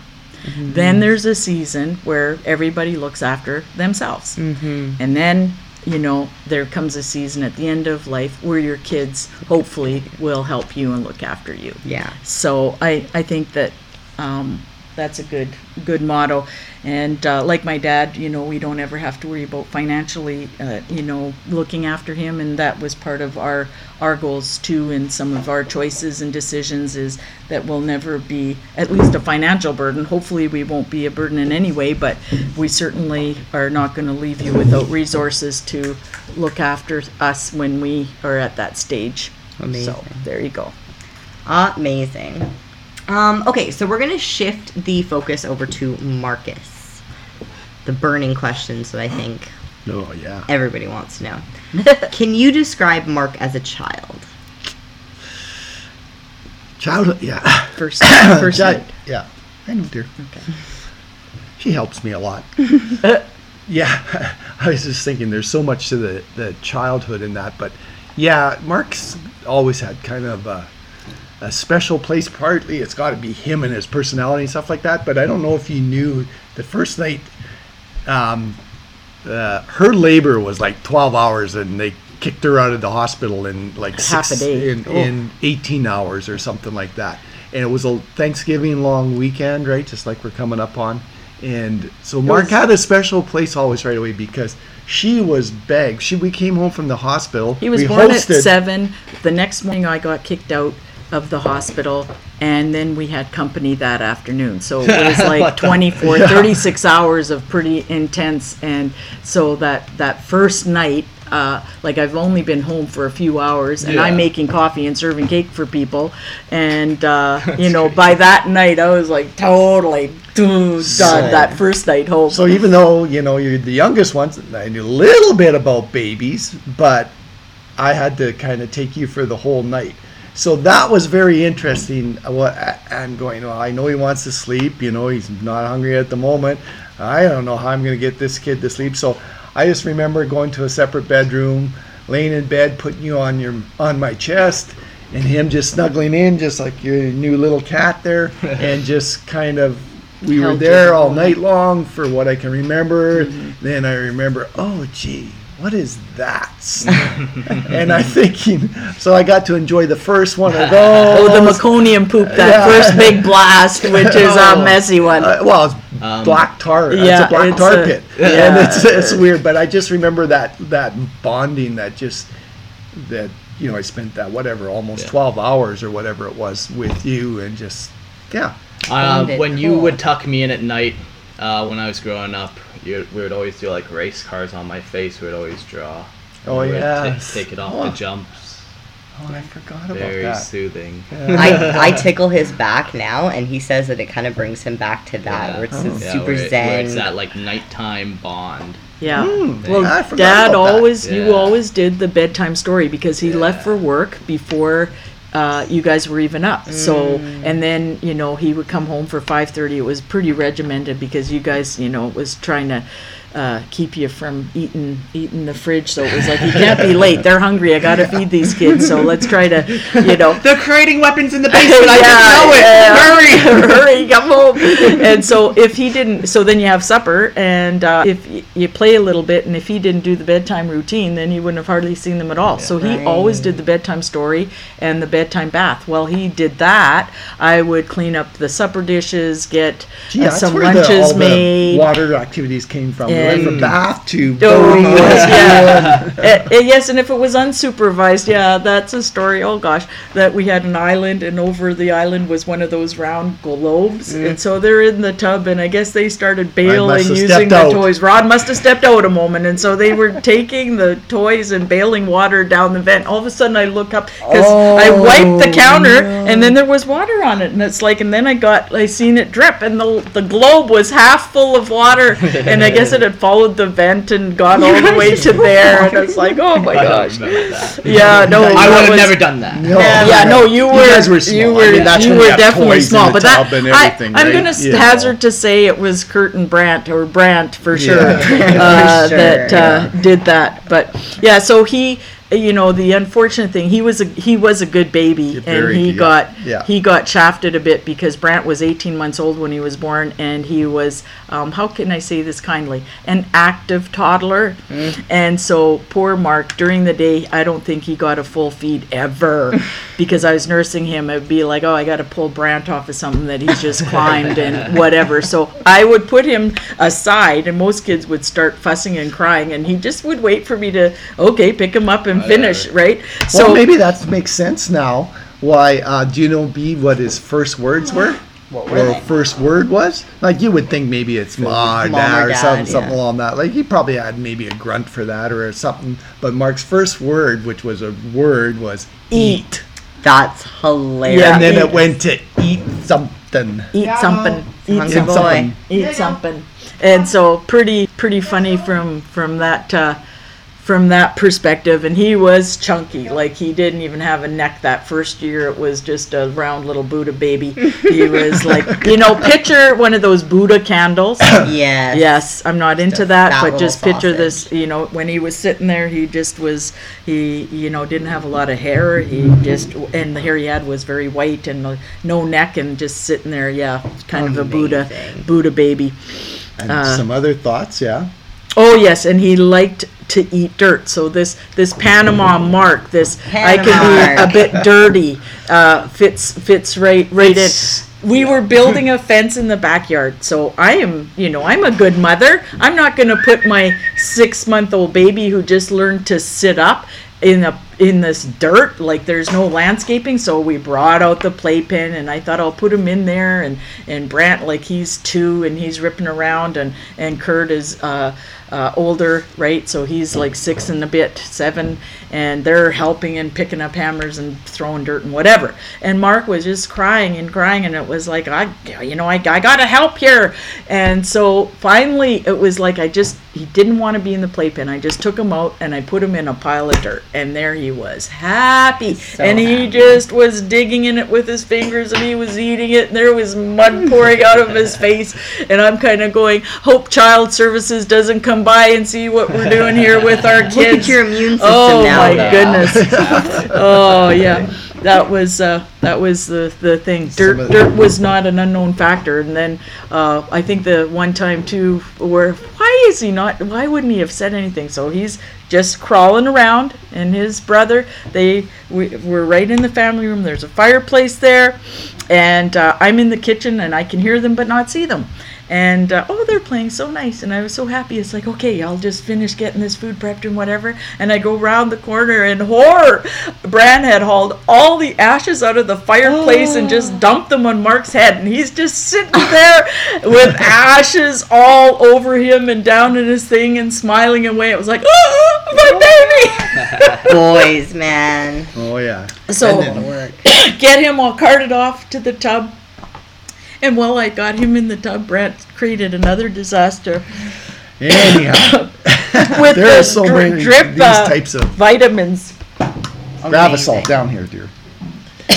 With purple grape Gravasol onto a white beige carpet. So like an was egg dropper. So I'm just trying to get one mess, disaster cleaned up and Brant created another. Anyway, That's Yeah. Yeah. And then I think, you know, again, it's it kind of fun to think of a couple of scenarios, but really, you know, Mark was generally speaking pretty um, quiet at a certain point. He was trying to keep up with Brant and Kurt. You know, Brant was trying to keep up with Kurt, so this was quite a fast pace of stuff going on. But Mark eventually, I don't know how it came about, but you found your own kind of pace and direction. You Yeah. decided to kind of take a little I, well, you bit know, you back. watch the brothers jump than- off one too many things, and you mm, think, Yeah. Nah. I, I got And- better things to yeah, do. Yeah, and even though you didn't mind wrestling and all that kind of stuff, I mean, they were aggressive wrestlers, you know, Yeah. sort of thing. Like if they were like the dogs there, they're biting each other and doing whatever. but you weren't there, so in the, those boy years, you definitely started to take your own path, and then you, you know develop your own friends. Your friends were completely different than the types of friends the other two had. You know, I don't know if Mark Brant even had friends, but Kurt always had tons of friends coming over. You know, Brant would have somebody probably to do something with, right? But um, but yeah, you were you were definitely started to to find things and people. So your Yeah. your compassion already started coming out in some ways with who you chose and who you were hanging Yeah, like- with, and different interests, not the same standard. yeah, kind like of I stuff. often wonder why that happened. Like, And yeah, because it was typ- all my friends are typically kind of more like nerdy, recluse types, and often wonder if it's like I relate to them that much, but I feel very outgoing most of the time. Yeah, like, yeah, com- Or if yeah, it you is that compassion I- thing where it's like I couldn't keep up with my brothers, so then like Yeah, I'll just yeah, yeah. and I think you know, I think it was a little bit very that that- accepting. I think Yeah. that's part of your your thing. Just very accepting It's of. it's uh, funny that you say that. As my parents used to say, I'm very accepting, but like people online describe me as like a crazy bigot. Yeah. Yeah. It's a crazy world out there. Yeah, like well, I, I am I the think- most accepting, laxadative person. I- Just don't force your shit on me, and I don't. I don't care, dude. Yeah. Live your life. But Well, I think there's you know some of that may be filtering in for different reasons, but Yeah. I think also it's a little bit of your your online persona sort of thing as well. Yeah. But uh, and then I think the other thing that surprised me was um, now as you're kind of more towards high school and so on, you were the one more so with girls. Like all of a sudden there was Ladies, more man. more girls involved in the scenario than the other two probably put together, sort of thing. At least from what I knew, anyhow. And Oh. so that was that was always you they know were too busy trying to win other boys' attention. uh, yeah. yeah. maybe that's Even uh, today, they're trying to win other boys' attention. Oh, look how good I am at sports and dirt bike. yeah, Yeah. and yet Why don't you were try to win a woman over there? Yeah. That's what's really important. Yeah. Yeah. Come Yeah. on. Well, and yet your sports and your athleticism and whatever, all those things are above average. Oh yeah, for sure. you know, but sort of thing. But yeah, you just didn't need that hyper pace or direction that those guys were. and not, to and go. not and not that you were uh, uh, a tattletale or anything, Yeah, but there oh, that was, was a a, cute story I there was gonna a time or two like uh, we'd come home and there's there's a show that just kind of could be like a little snapshot of our family. Uh, Home Improvement, Tim the Tool Time, Taylor. Taylor, Yeah. and the youngest son happened to also be called Mark, and the older two There would was get three into boys, yeah, shenanigans. yeah. Three boys, and so we came home once and and you just casually uh, mentioned how Kurt and Brant were standing on the island and peeing into the sink. Going for distance, Colin. going for distance. It's So called standing going on for the distance. island and then sh- going across the thing, going for distance, and it's like, oh my gosh. the thing about boys is we love to piss anywhere you can. If, Yes. if you aim for a target, we'd be pissing out screen windows. We'd be oh, doing Yes. all Oh types of oh, my horrible goodness. things with piss. Just 'cause- yes. Wow, Just, just because we could. Oh, this is Yeah. Boys are I really don't know if my brothers did this. Yeah. I guaranteed your brothers were pissing on things, like pissing on trees, But pissing this out was windows. a team sport. But this was a, yeah. In our home, it was a team event, except for me. Yeah, uh, yeah, so I got uh, yeah. Anyway, so that was uh, Yeah, not so- that he was always tattling, but there was a time or two that it was like You okay, found out and, what was going and then on she in the house. applied the rules. Okay, you come, did you, it. you got to come Yeah, here. You guys good, get this to clean scrubbed out and Yeah. whatever, right? Yeah.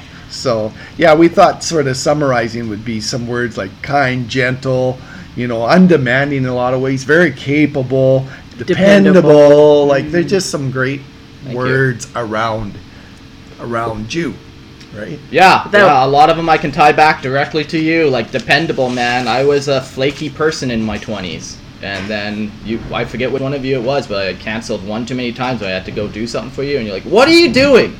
Like, what? Why?" And then I kind of like, "Oh, Yeah. okay, okay. If I'm gonna say yes, I'm just gonna do it, or just say no." And Yeah, Brant, was one of Brant those- did that's that too, right? With you living at, at Brant's too, I think. Yeah, he like I was a kinda- flaky guy, you know, because you know, just being like, ah, whatever, go with the flow. I don't You really care. easy. It's ju- you were that's the easygoing. There's no doubt. You But know. You know, also Yeah. at the same time. Yeah, Yeah. well, that's uh, like any strength. Um, I always, I always say this: whatever God gave you as a strength, the enemy wants to use as a down thing, right? So if you're very accepting, sometimes you maybe are a little Too too accepting, too when, accepting of, you know, there's of some things, things you should not accept. yeah, Yeah. uh, in yourself or others, right? Anyway, so you know, if you're kind, you know, you can be too kind where you, you know, whatever. So it's Yeah. just interesting how that strength can be. My, I, I kind of made fun of myself a little bit at the beginning. I strength, a God-given gift for me. I really believe is leadership. It- Yeah. it is a gift, um, but the enemy will use it, and sometimes people feel like I've taken over, and you know, then that's where hopefully over time you learn some things and you understand. Oh, this is a person I have to be careful with because I can bowl them over, and I don't want them to feel like that just happened to them. You Right. know, Yeah. like so. yeah, that makes sense. Um, I mean, like obviously Mark's not a Christian, all of that. But other than that, is there anything that you wish Mark took your advice on but didn't? That just like, haha, told you so. And it can't be weed either. Oh, yeah, it can't be weed Those either. two things would give me. It can't be religion. It can't be drugs. Yeah. Okay. Um, well, those are the two things. Well, we can. Okay, next question. Pretty good then. That's That's pretty good. That's pretty That's good. pretty good. I would say overall, the things though th- that you took advice on were definitely general financial type things and life things. I think in Yeah. a general sense, like Yeah. I really, you know, again, it's not like you had to jump a certain height at a certain point, but like I think you kind of did that one. Like you saying it is taking the opportunities. Yeah, I, I think you did that. Mm-hmm. Yeah. So, you Yeah. know what? The way Brant described my life is he he takes big swings, and Yeah. I really like that. Where it's like you see that coming, and you know it, and you just N- n- now we can't There's say. Now we can't say that for the next question. We Oh! wrote it down. what is one of the the things that you're most proud of Mark for? Uh, well, he takes big swings. yeah. I didn't see that coming at all. yeah, no. Uh, Well, it definitely it's it's to me still Creative. my- yeah, creative is huge, and, Um, and you've had that in different ways, but it's a different level now with the podcasting. So really, that whole that's a that's a whole Thing, different thing. yeah, Yeah, There's that was a tra- whole interesting thing that happened. traditional. You know, yeah, okay. So you know, you save some money, bought a house. Well, that's that's you know pretty s- standard almost. I'm gonna say. Yeah. Um, but to develop a podcast where you become, you know, what in the top five percent or three percent or whatever it is in the world, I don't even know. Like right In at the top, very yeah. top in the peak of that Oh yeah. of of that genre. We don't really know 40k or understand well, it, that's but specific, but yeah, um, yeah, but you made it to the top of something very different and created something from nothing. Yeah. that And one time that you saw some random person come up to Mark. oh yeah, that was in Florida, and somebody, are you Mark Sikora? And they were, and it was like, oh my god, in a mall, in a mall. On the other side yeah, yeah. that was a, a little bit eye opening. But I, I respect, uh, you know, anybody, in this case you, creating something, developing something from nothing. Like we we were part of starting the school. That you know, it wasn't mm-hmm. there that we stepped in and were you know involved. proving or yeah. We were part of the very very beginning Let's Yeah. start talking about it, right? And so you've done that. Um, my now- we've seen that modeled with my my parents coming from a whole different country and starting a new Yeah. life. Now you're doing that as well here in Panama. So Yeah. we we respect that. Thank you. That's awesome. Uh, tell me the one of the craziest things you remember me doing as a kid. We, we had actually a hard time coming up with the craziest thing, Yeah, but It's hard to but, to but compete the one that kind of came to Yeah, mind. yeah. No, he like was good. Like, Like, yeah, okay, a couple small fires, no big deal. Like, oh man. yeah, yeah, and and I to me the one that came to mind was um, I'll make it into I don't know if we really have the time, but a little bit longer story about driving. So you and Kurt and Brant are all great drivers, and I can remember one time we went out on Chestermere Lake when they allowed vehicles to actually go on the lake, and I don't know if you remember uh, being able to drive at that point in time Yeah, or not. yeah. But anyhow, so they did really good. I mean, we're on the ice, and they're driving the van, you know, Drifting. drifting sideways, Pulling and each all, other around all that toboggans. whole side of things. But then somewhere, you know, you're the youngest, so it was probably, you know, good five years plus later, whatever it was. I remember you coming home because you had bought your own vehicle and stuff like that, and I sort of said, "Well, what happened to your your mirror?" And I thought, you know, okay, you you clip something or something normal. Well, I put the the what was it, Explorer probably. I put the Explorer on its side in the ditch, Yeah, I just rolled it real quick, no big deal. and I'm going, huh? And, you know, Like, wait, what? and, and I'm going, uh, well, I guess you're um, obviously unscathed, and Fine. people you were with, and uh, and uh, the vehicle's not that bad, so okay. Yeah, it was funny. It worked out perfect. Like a week before, my friend got into an accident with that vehicle right there. So when I rolled it, I just rolled it onto the part that he already crunched. And even though I flipped it on the side, the mirror didn't even break off. yeah, yeah. So it's just like, yeah, Right. it was. It was like, okay, there's more going on here than I, I know don't think I want to ask, but Yeah, I'm glad you're okay. yeah. so that was the craziest thing. I kind of went, okay, yeah, okay, that know. was that's a good one. and yeah. and could almost uh, we could maybe come back to that next question in a minute. Just this Panamark, do the Panama Mm-hmm. Yeah. stuff first. Panamark uh, with his with his boat. So now he's driving his boat around, really likes it, and so that's kind of that's kind of fun. But uh, yeah, so Yeah, his driving is, yeah. And now it's on the ocean. There's less traffic to worry Less about. traffic. There's- I can be way more laxadilly on it. I mean, if you think, you think. There's no rules. There's no. So you you were talking about big swings, and uh, your your question just went down might fit in well here.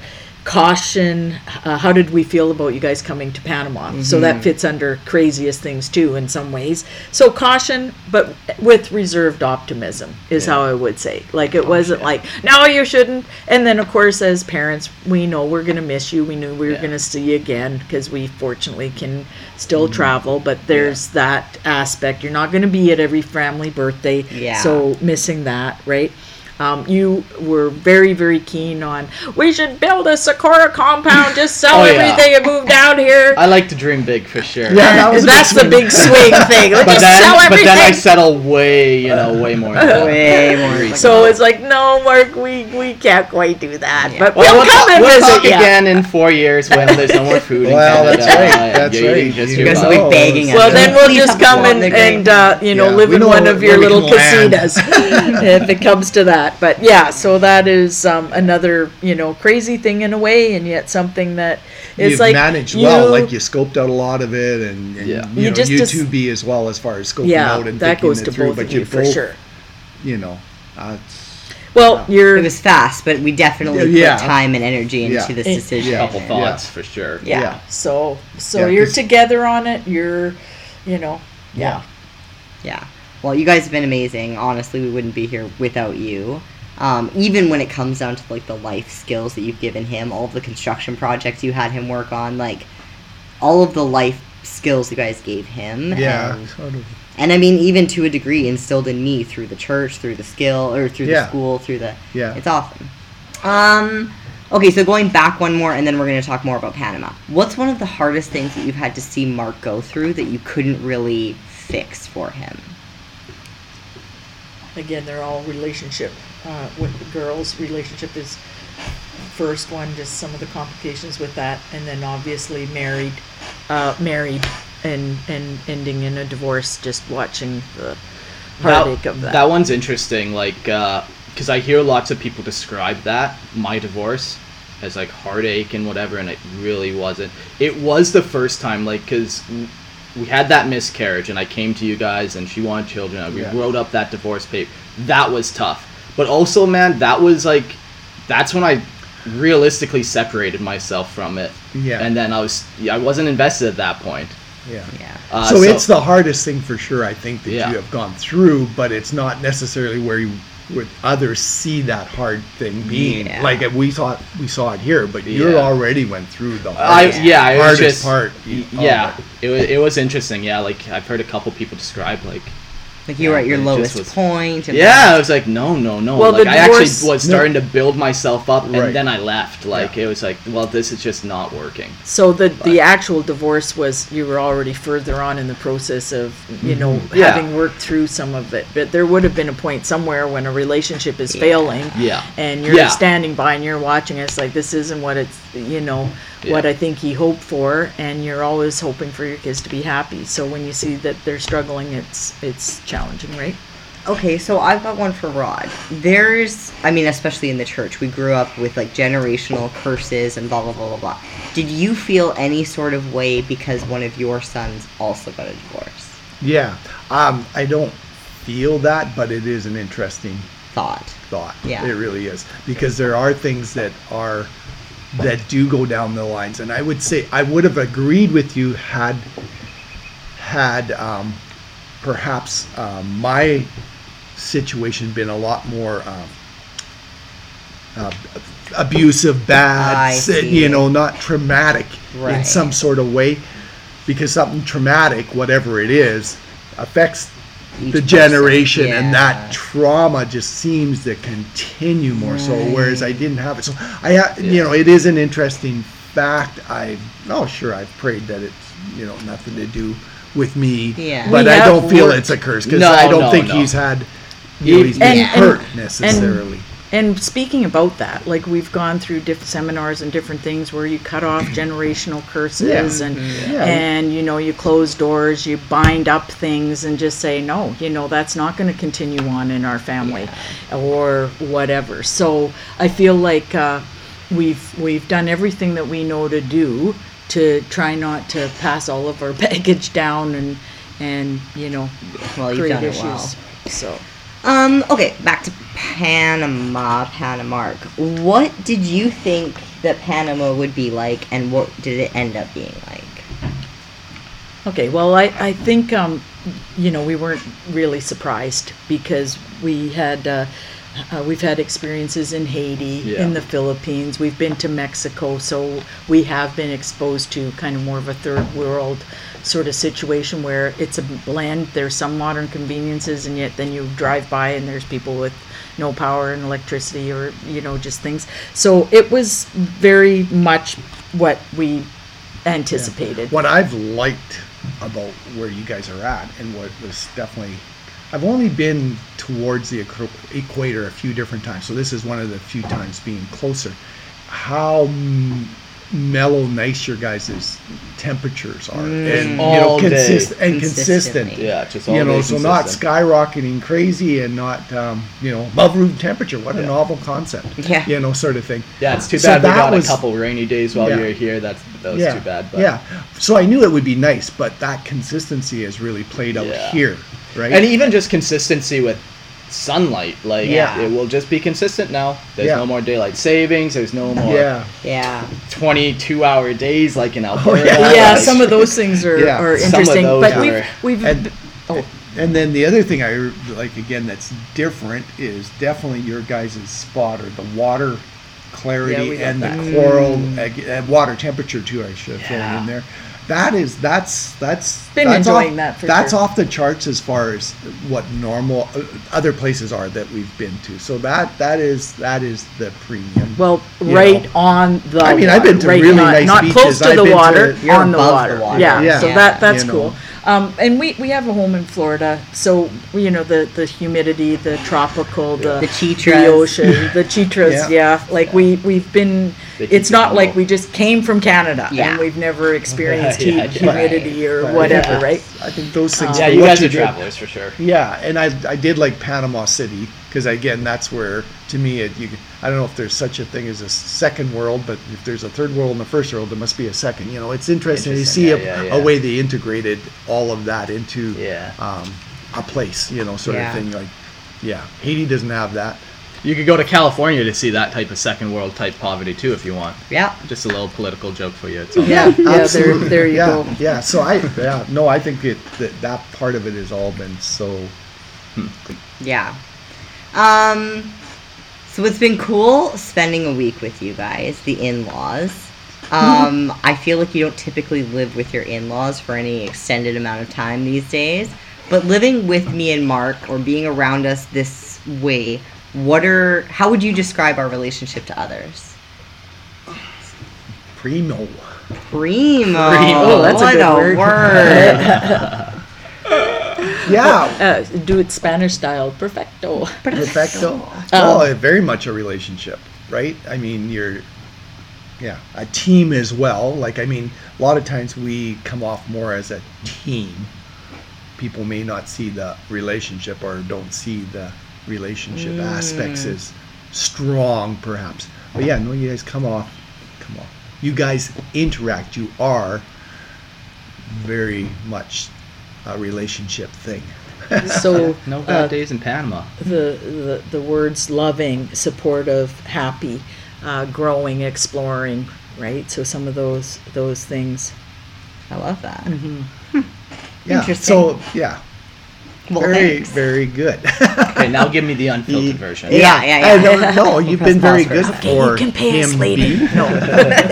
Yeah, you pay, no, they pay the podcast. Oh yeah, yeah, no. I was like, oh yeah, wait a minute, we're paying you. Uh, Yeah, no, I think you've been very good for him, B. But also, it is um, doing it together. Like it's a definitely a, Yeah, something, like- something more together there. There's It's, only uh, like one thing B really kind of pushed me for, and like like I was kind of saying, like I was in the right direction. I knew I needed to make a shift with my life, but working out was definitely one thing B definitely pushed me on and Right. has really helped me to uh, Come be better. your but own. like yeah, but like you know, I was already doing my business thing. I was already trying to do other things, get things going. he was whatever. established when I Mhm. Yeah, came in. but uh, Yeah, there's definitely been that, and and of course, like all, you know, obviously, he helped me in a lot of ways, but yeah, that one was definitely a big one. Yeah. yeah. It's like I was, I would not have been moving in that direction if you did not come along. I don't Yeah. think is the thing. That's Because good. I think, uh, yeah, yeah, and you've lost a lost a ton of weight. My hats off for that because that's been kind of one of the banes of my uh, uh, adult life Struggle, yeah. challenge. Um, how long have you guys been married now? Thirty-five years. It was in January. Thirty-five years. 36. January twentieth. yeah, if anybody missed that. Thirty-six years of knowing each other because it was one year and then and then married. So, That's impressive, yeah. and that's like there's not a limit in people that can say that. Did you guys get any pieces of advice or things that you've kind of clung on to that you go back to in your relationship? You know, like, hey, well, remember the motto or whatever that might be. Yeah, I don't know if I got a motto for it. I'm not even sure what we thought about here, but what's coming to me is there's definitely a, a understanding that you know you've got to have yourself in the right place, and so to us that means you've got to have some sort of relationship with God. You've got to have a relationship with Jesus. If you can get that kind of going, then that married relationship can have some chance of success. Mm, We- you're not healthy on your own. You can't be healthy yeah. a couple. Sure. Yeah. We've kind of felt um, through the years that if it hadn't been for the focus of our faith in God that brings us together, that we're centered around, we would have had more struggles because we're very, very different. Mm, And so that was the center. That was kind of what just kept bringing us just- back to kind of Yeah. okay. Here's the rule book. Here's the you know this Yeah. is our goals. This is and so for us, I don't know. Maybe we wouldn't even have made it yeah. without that because we're just too different You are sometimes. And and and of course the kids sometimes tease us and there's a little bit of bickering that goes on o- occasionally. Um, but I, I think they didn't see like knock them down brawls ever or where Well, no. like and, and again never that comes back to the rule book you Yeah. know you, you know you're disagreeing but that doesn't mean you you can be raging Scream, at you somebody, insult or somebody. or that you can go you know be Tear disrespectful or tear them down like so Yeah, I don't know if I've ever heard either of you swear at each other. Yeah. I definitely could not remember it if it happened. Yeah. Like that was the thing for sure. Yeah. I like to swear. I love swearing, but I will never swear at my partner. Yeah, Never. it's a big thing for us. Like, and Yeah. even like calling names and stuff. Like a joke. I don't know. I've always said that even in a joke, there's a hint of truth, or else you Yeah. wouldn't think Oh, about yeah, it. So yeah. like, don't. It's not fun to play those No. games. Like, Yeah. you have Yeah. to you have to be careful because those things kind of stick in the back of your Yeah. mind Yeah. also with your kids mm-hmm. right like Yeah. you know like okay so they you know make a mistake or whatever you, you, you can't say you're just so stupid why Yeah. did you you know like whatever sure. like Build you have up. to Yeah. you know if Yeah, there's no, okay that there's you could have done done something smarter than that but uh but we're, yeah You're a great partner, dear. oh thanks yeah. we're a good team We're a team. hopefully we complement each other Well, look at Oh. all you've done. You don't Yeah. uh, get that far without being somewhat on the same. page. Yeah. S- Mm-hmm. same page. What what we feel blessed about, what we thank God for, is sometimes God will draw one person and the other person is on a different different journey or Even not pace- there pace or even. pace even Yeah, right. yeah. And one of the blessings for us is that we've always been kind of pretty equally yoked from that perspective, right? And uh, things that can really bring stress into relationships, like giving, right? Uh, you know, it's like never been. That's never been a difficult thing.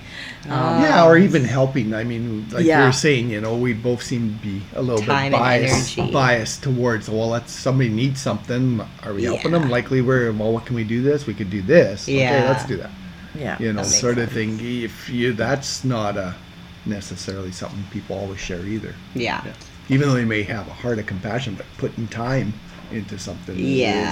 is a little bit different. Well, and like we kind of talk, there's no love and charity. Like, just throwing something at somebody generally Yeah. isn't the only solution. You guys kind of take it that extra step where it's like, okay, no, we've got that, but also we're gonna help you, like yeah, shape there's an this. invest. and- There's an yeah. And then, you know, when you do that, whether it's your kids, whether it's somebody else, um, you know, it's all it's challenging if you're trying to have a relationship with somebody that you're also helping because Mm. people need to feel respected and like they're not a charity case, right? Like that that you're not lording it over them yeah, uh, and you know you have to work at that and and still i think there's times where people you know just subconsciously not even because of, of what you're doing necessarily feel that Yeah. they're maybe embarrassed or whatever that they need need some support or help with something but i think it's that's a challenge especially if you're you know in our case renting to people that you're also in a church, Church community yeah. with you have to be careful about about boundaries and Mm-hmm. different things and be professional and when it's a friend talk. and a church person and they're in your rental i i just can't walk in yeah, because i wouldn't do that if Yeah. it was your house so i'm not going to do it in this situation house. right Yeah, so yeah, yeah so really try to and there might be some people that um, don't agree with that and you know um, but that's at least the goal that's what we're aiming for yeah. or try to right Well, I think you guys are incredible. It's been amazing spending the week with you. We did some gardening yesterday. You guys have done some puttering projects, and I just like, I mean, even more than that, I don't think a lot of people our age get to have this kind of conversation mm. with their parents. Mm-hmm. And I really, really, really appreciate you guys getting on here with us. Answering all the questions, the invasive questions that I laid out for you guys. You guys are amazing. Like, you guys, I'm so grateful for having you here in our lives as my in laws. Well, thank you. just- Uh, we- you guys are amazing. You guys hosted us well. Yes. You got a primo. Is that the word? Primo spot. Primo. primo spot primo relationship lighter uh, primo, like, primo future ahead perfecto Yeah. Yeah. Um, Thank you. We're honored. It, we're yeah. honored that you asked us because, um, yeah, that is an honor. No, we see it, it- as an honor that you even want to talk to us. We're so lucky they want to talk to us.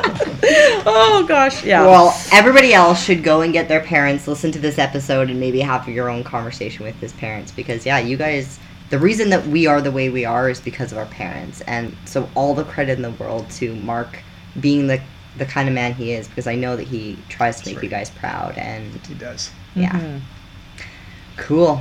Uh huh. Do you have any last words for them? If you don't have parents to reach out to, You come to Papa you come to Papa Martina. You send me a message. Pillow talk with Mark and B. I'll be your daddy for the day. I'll be your daddy. and if you guys want to support the show, uh, feel free to just give us a dollar on Patreon. All of the uh, social media and Patreon, all the links are in the episode description below. Um, that's Cool. that.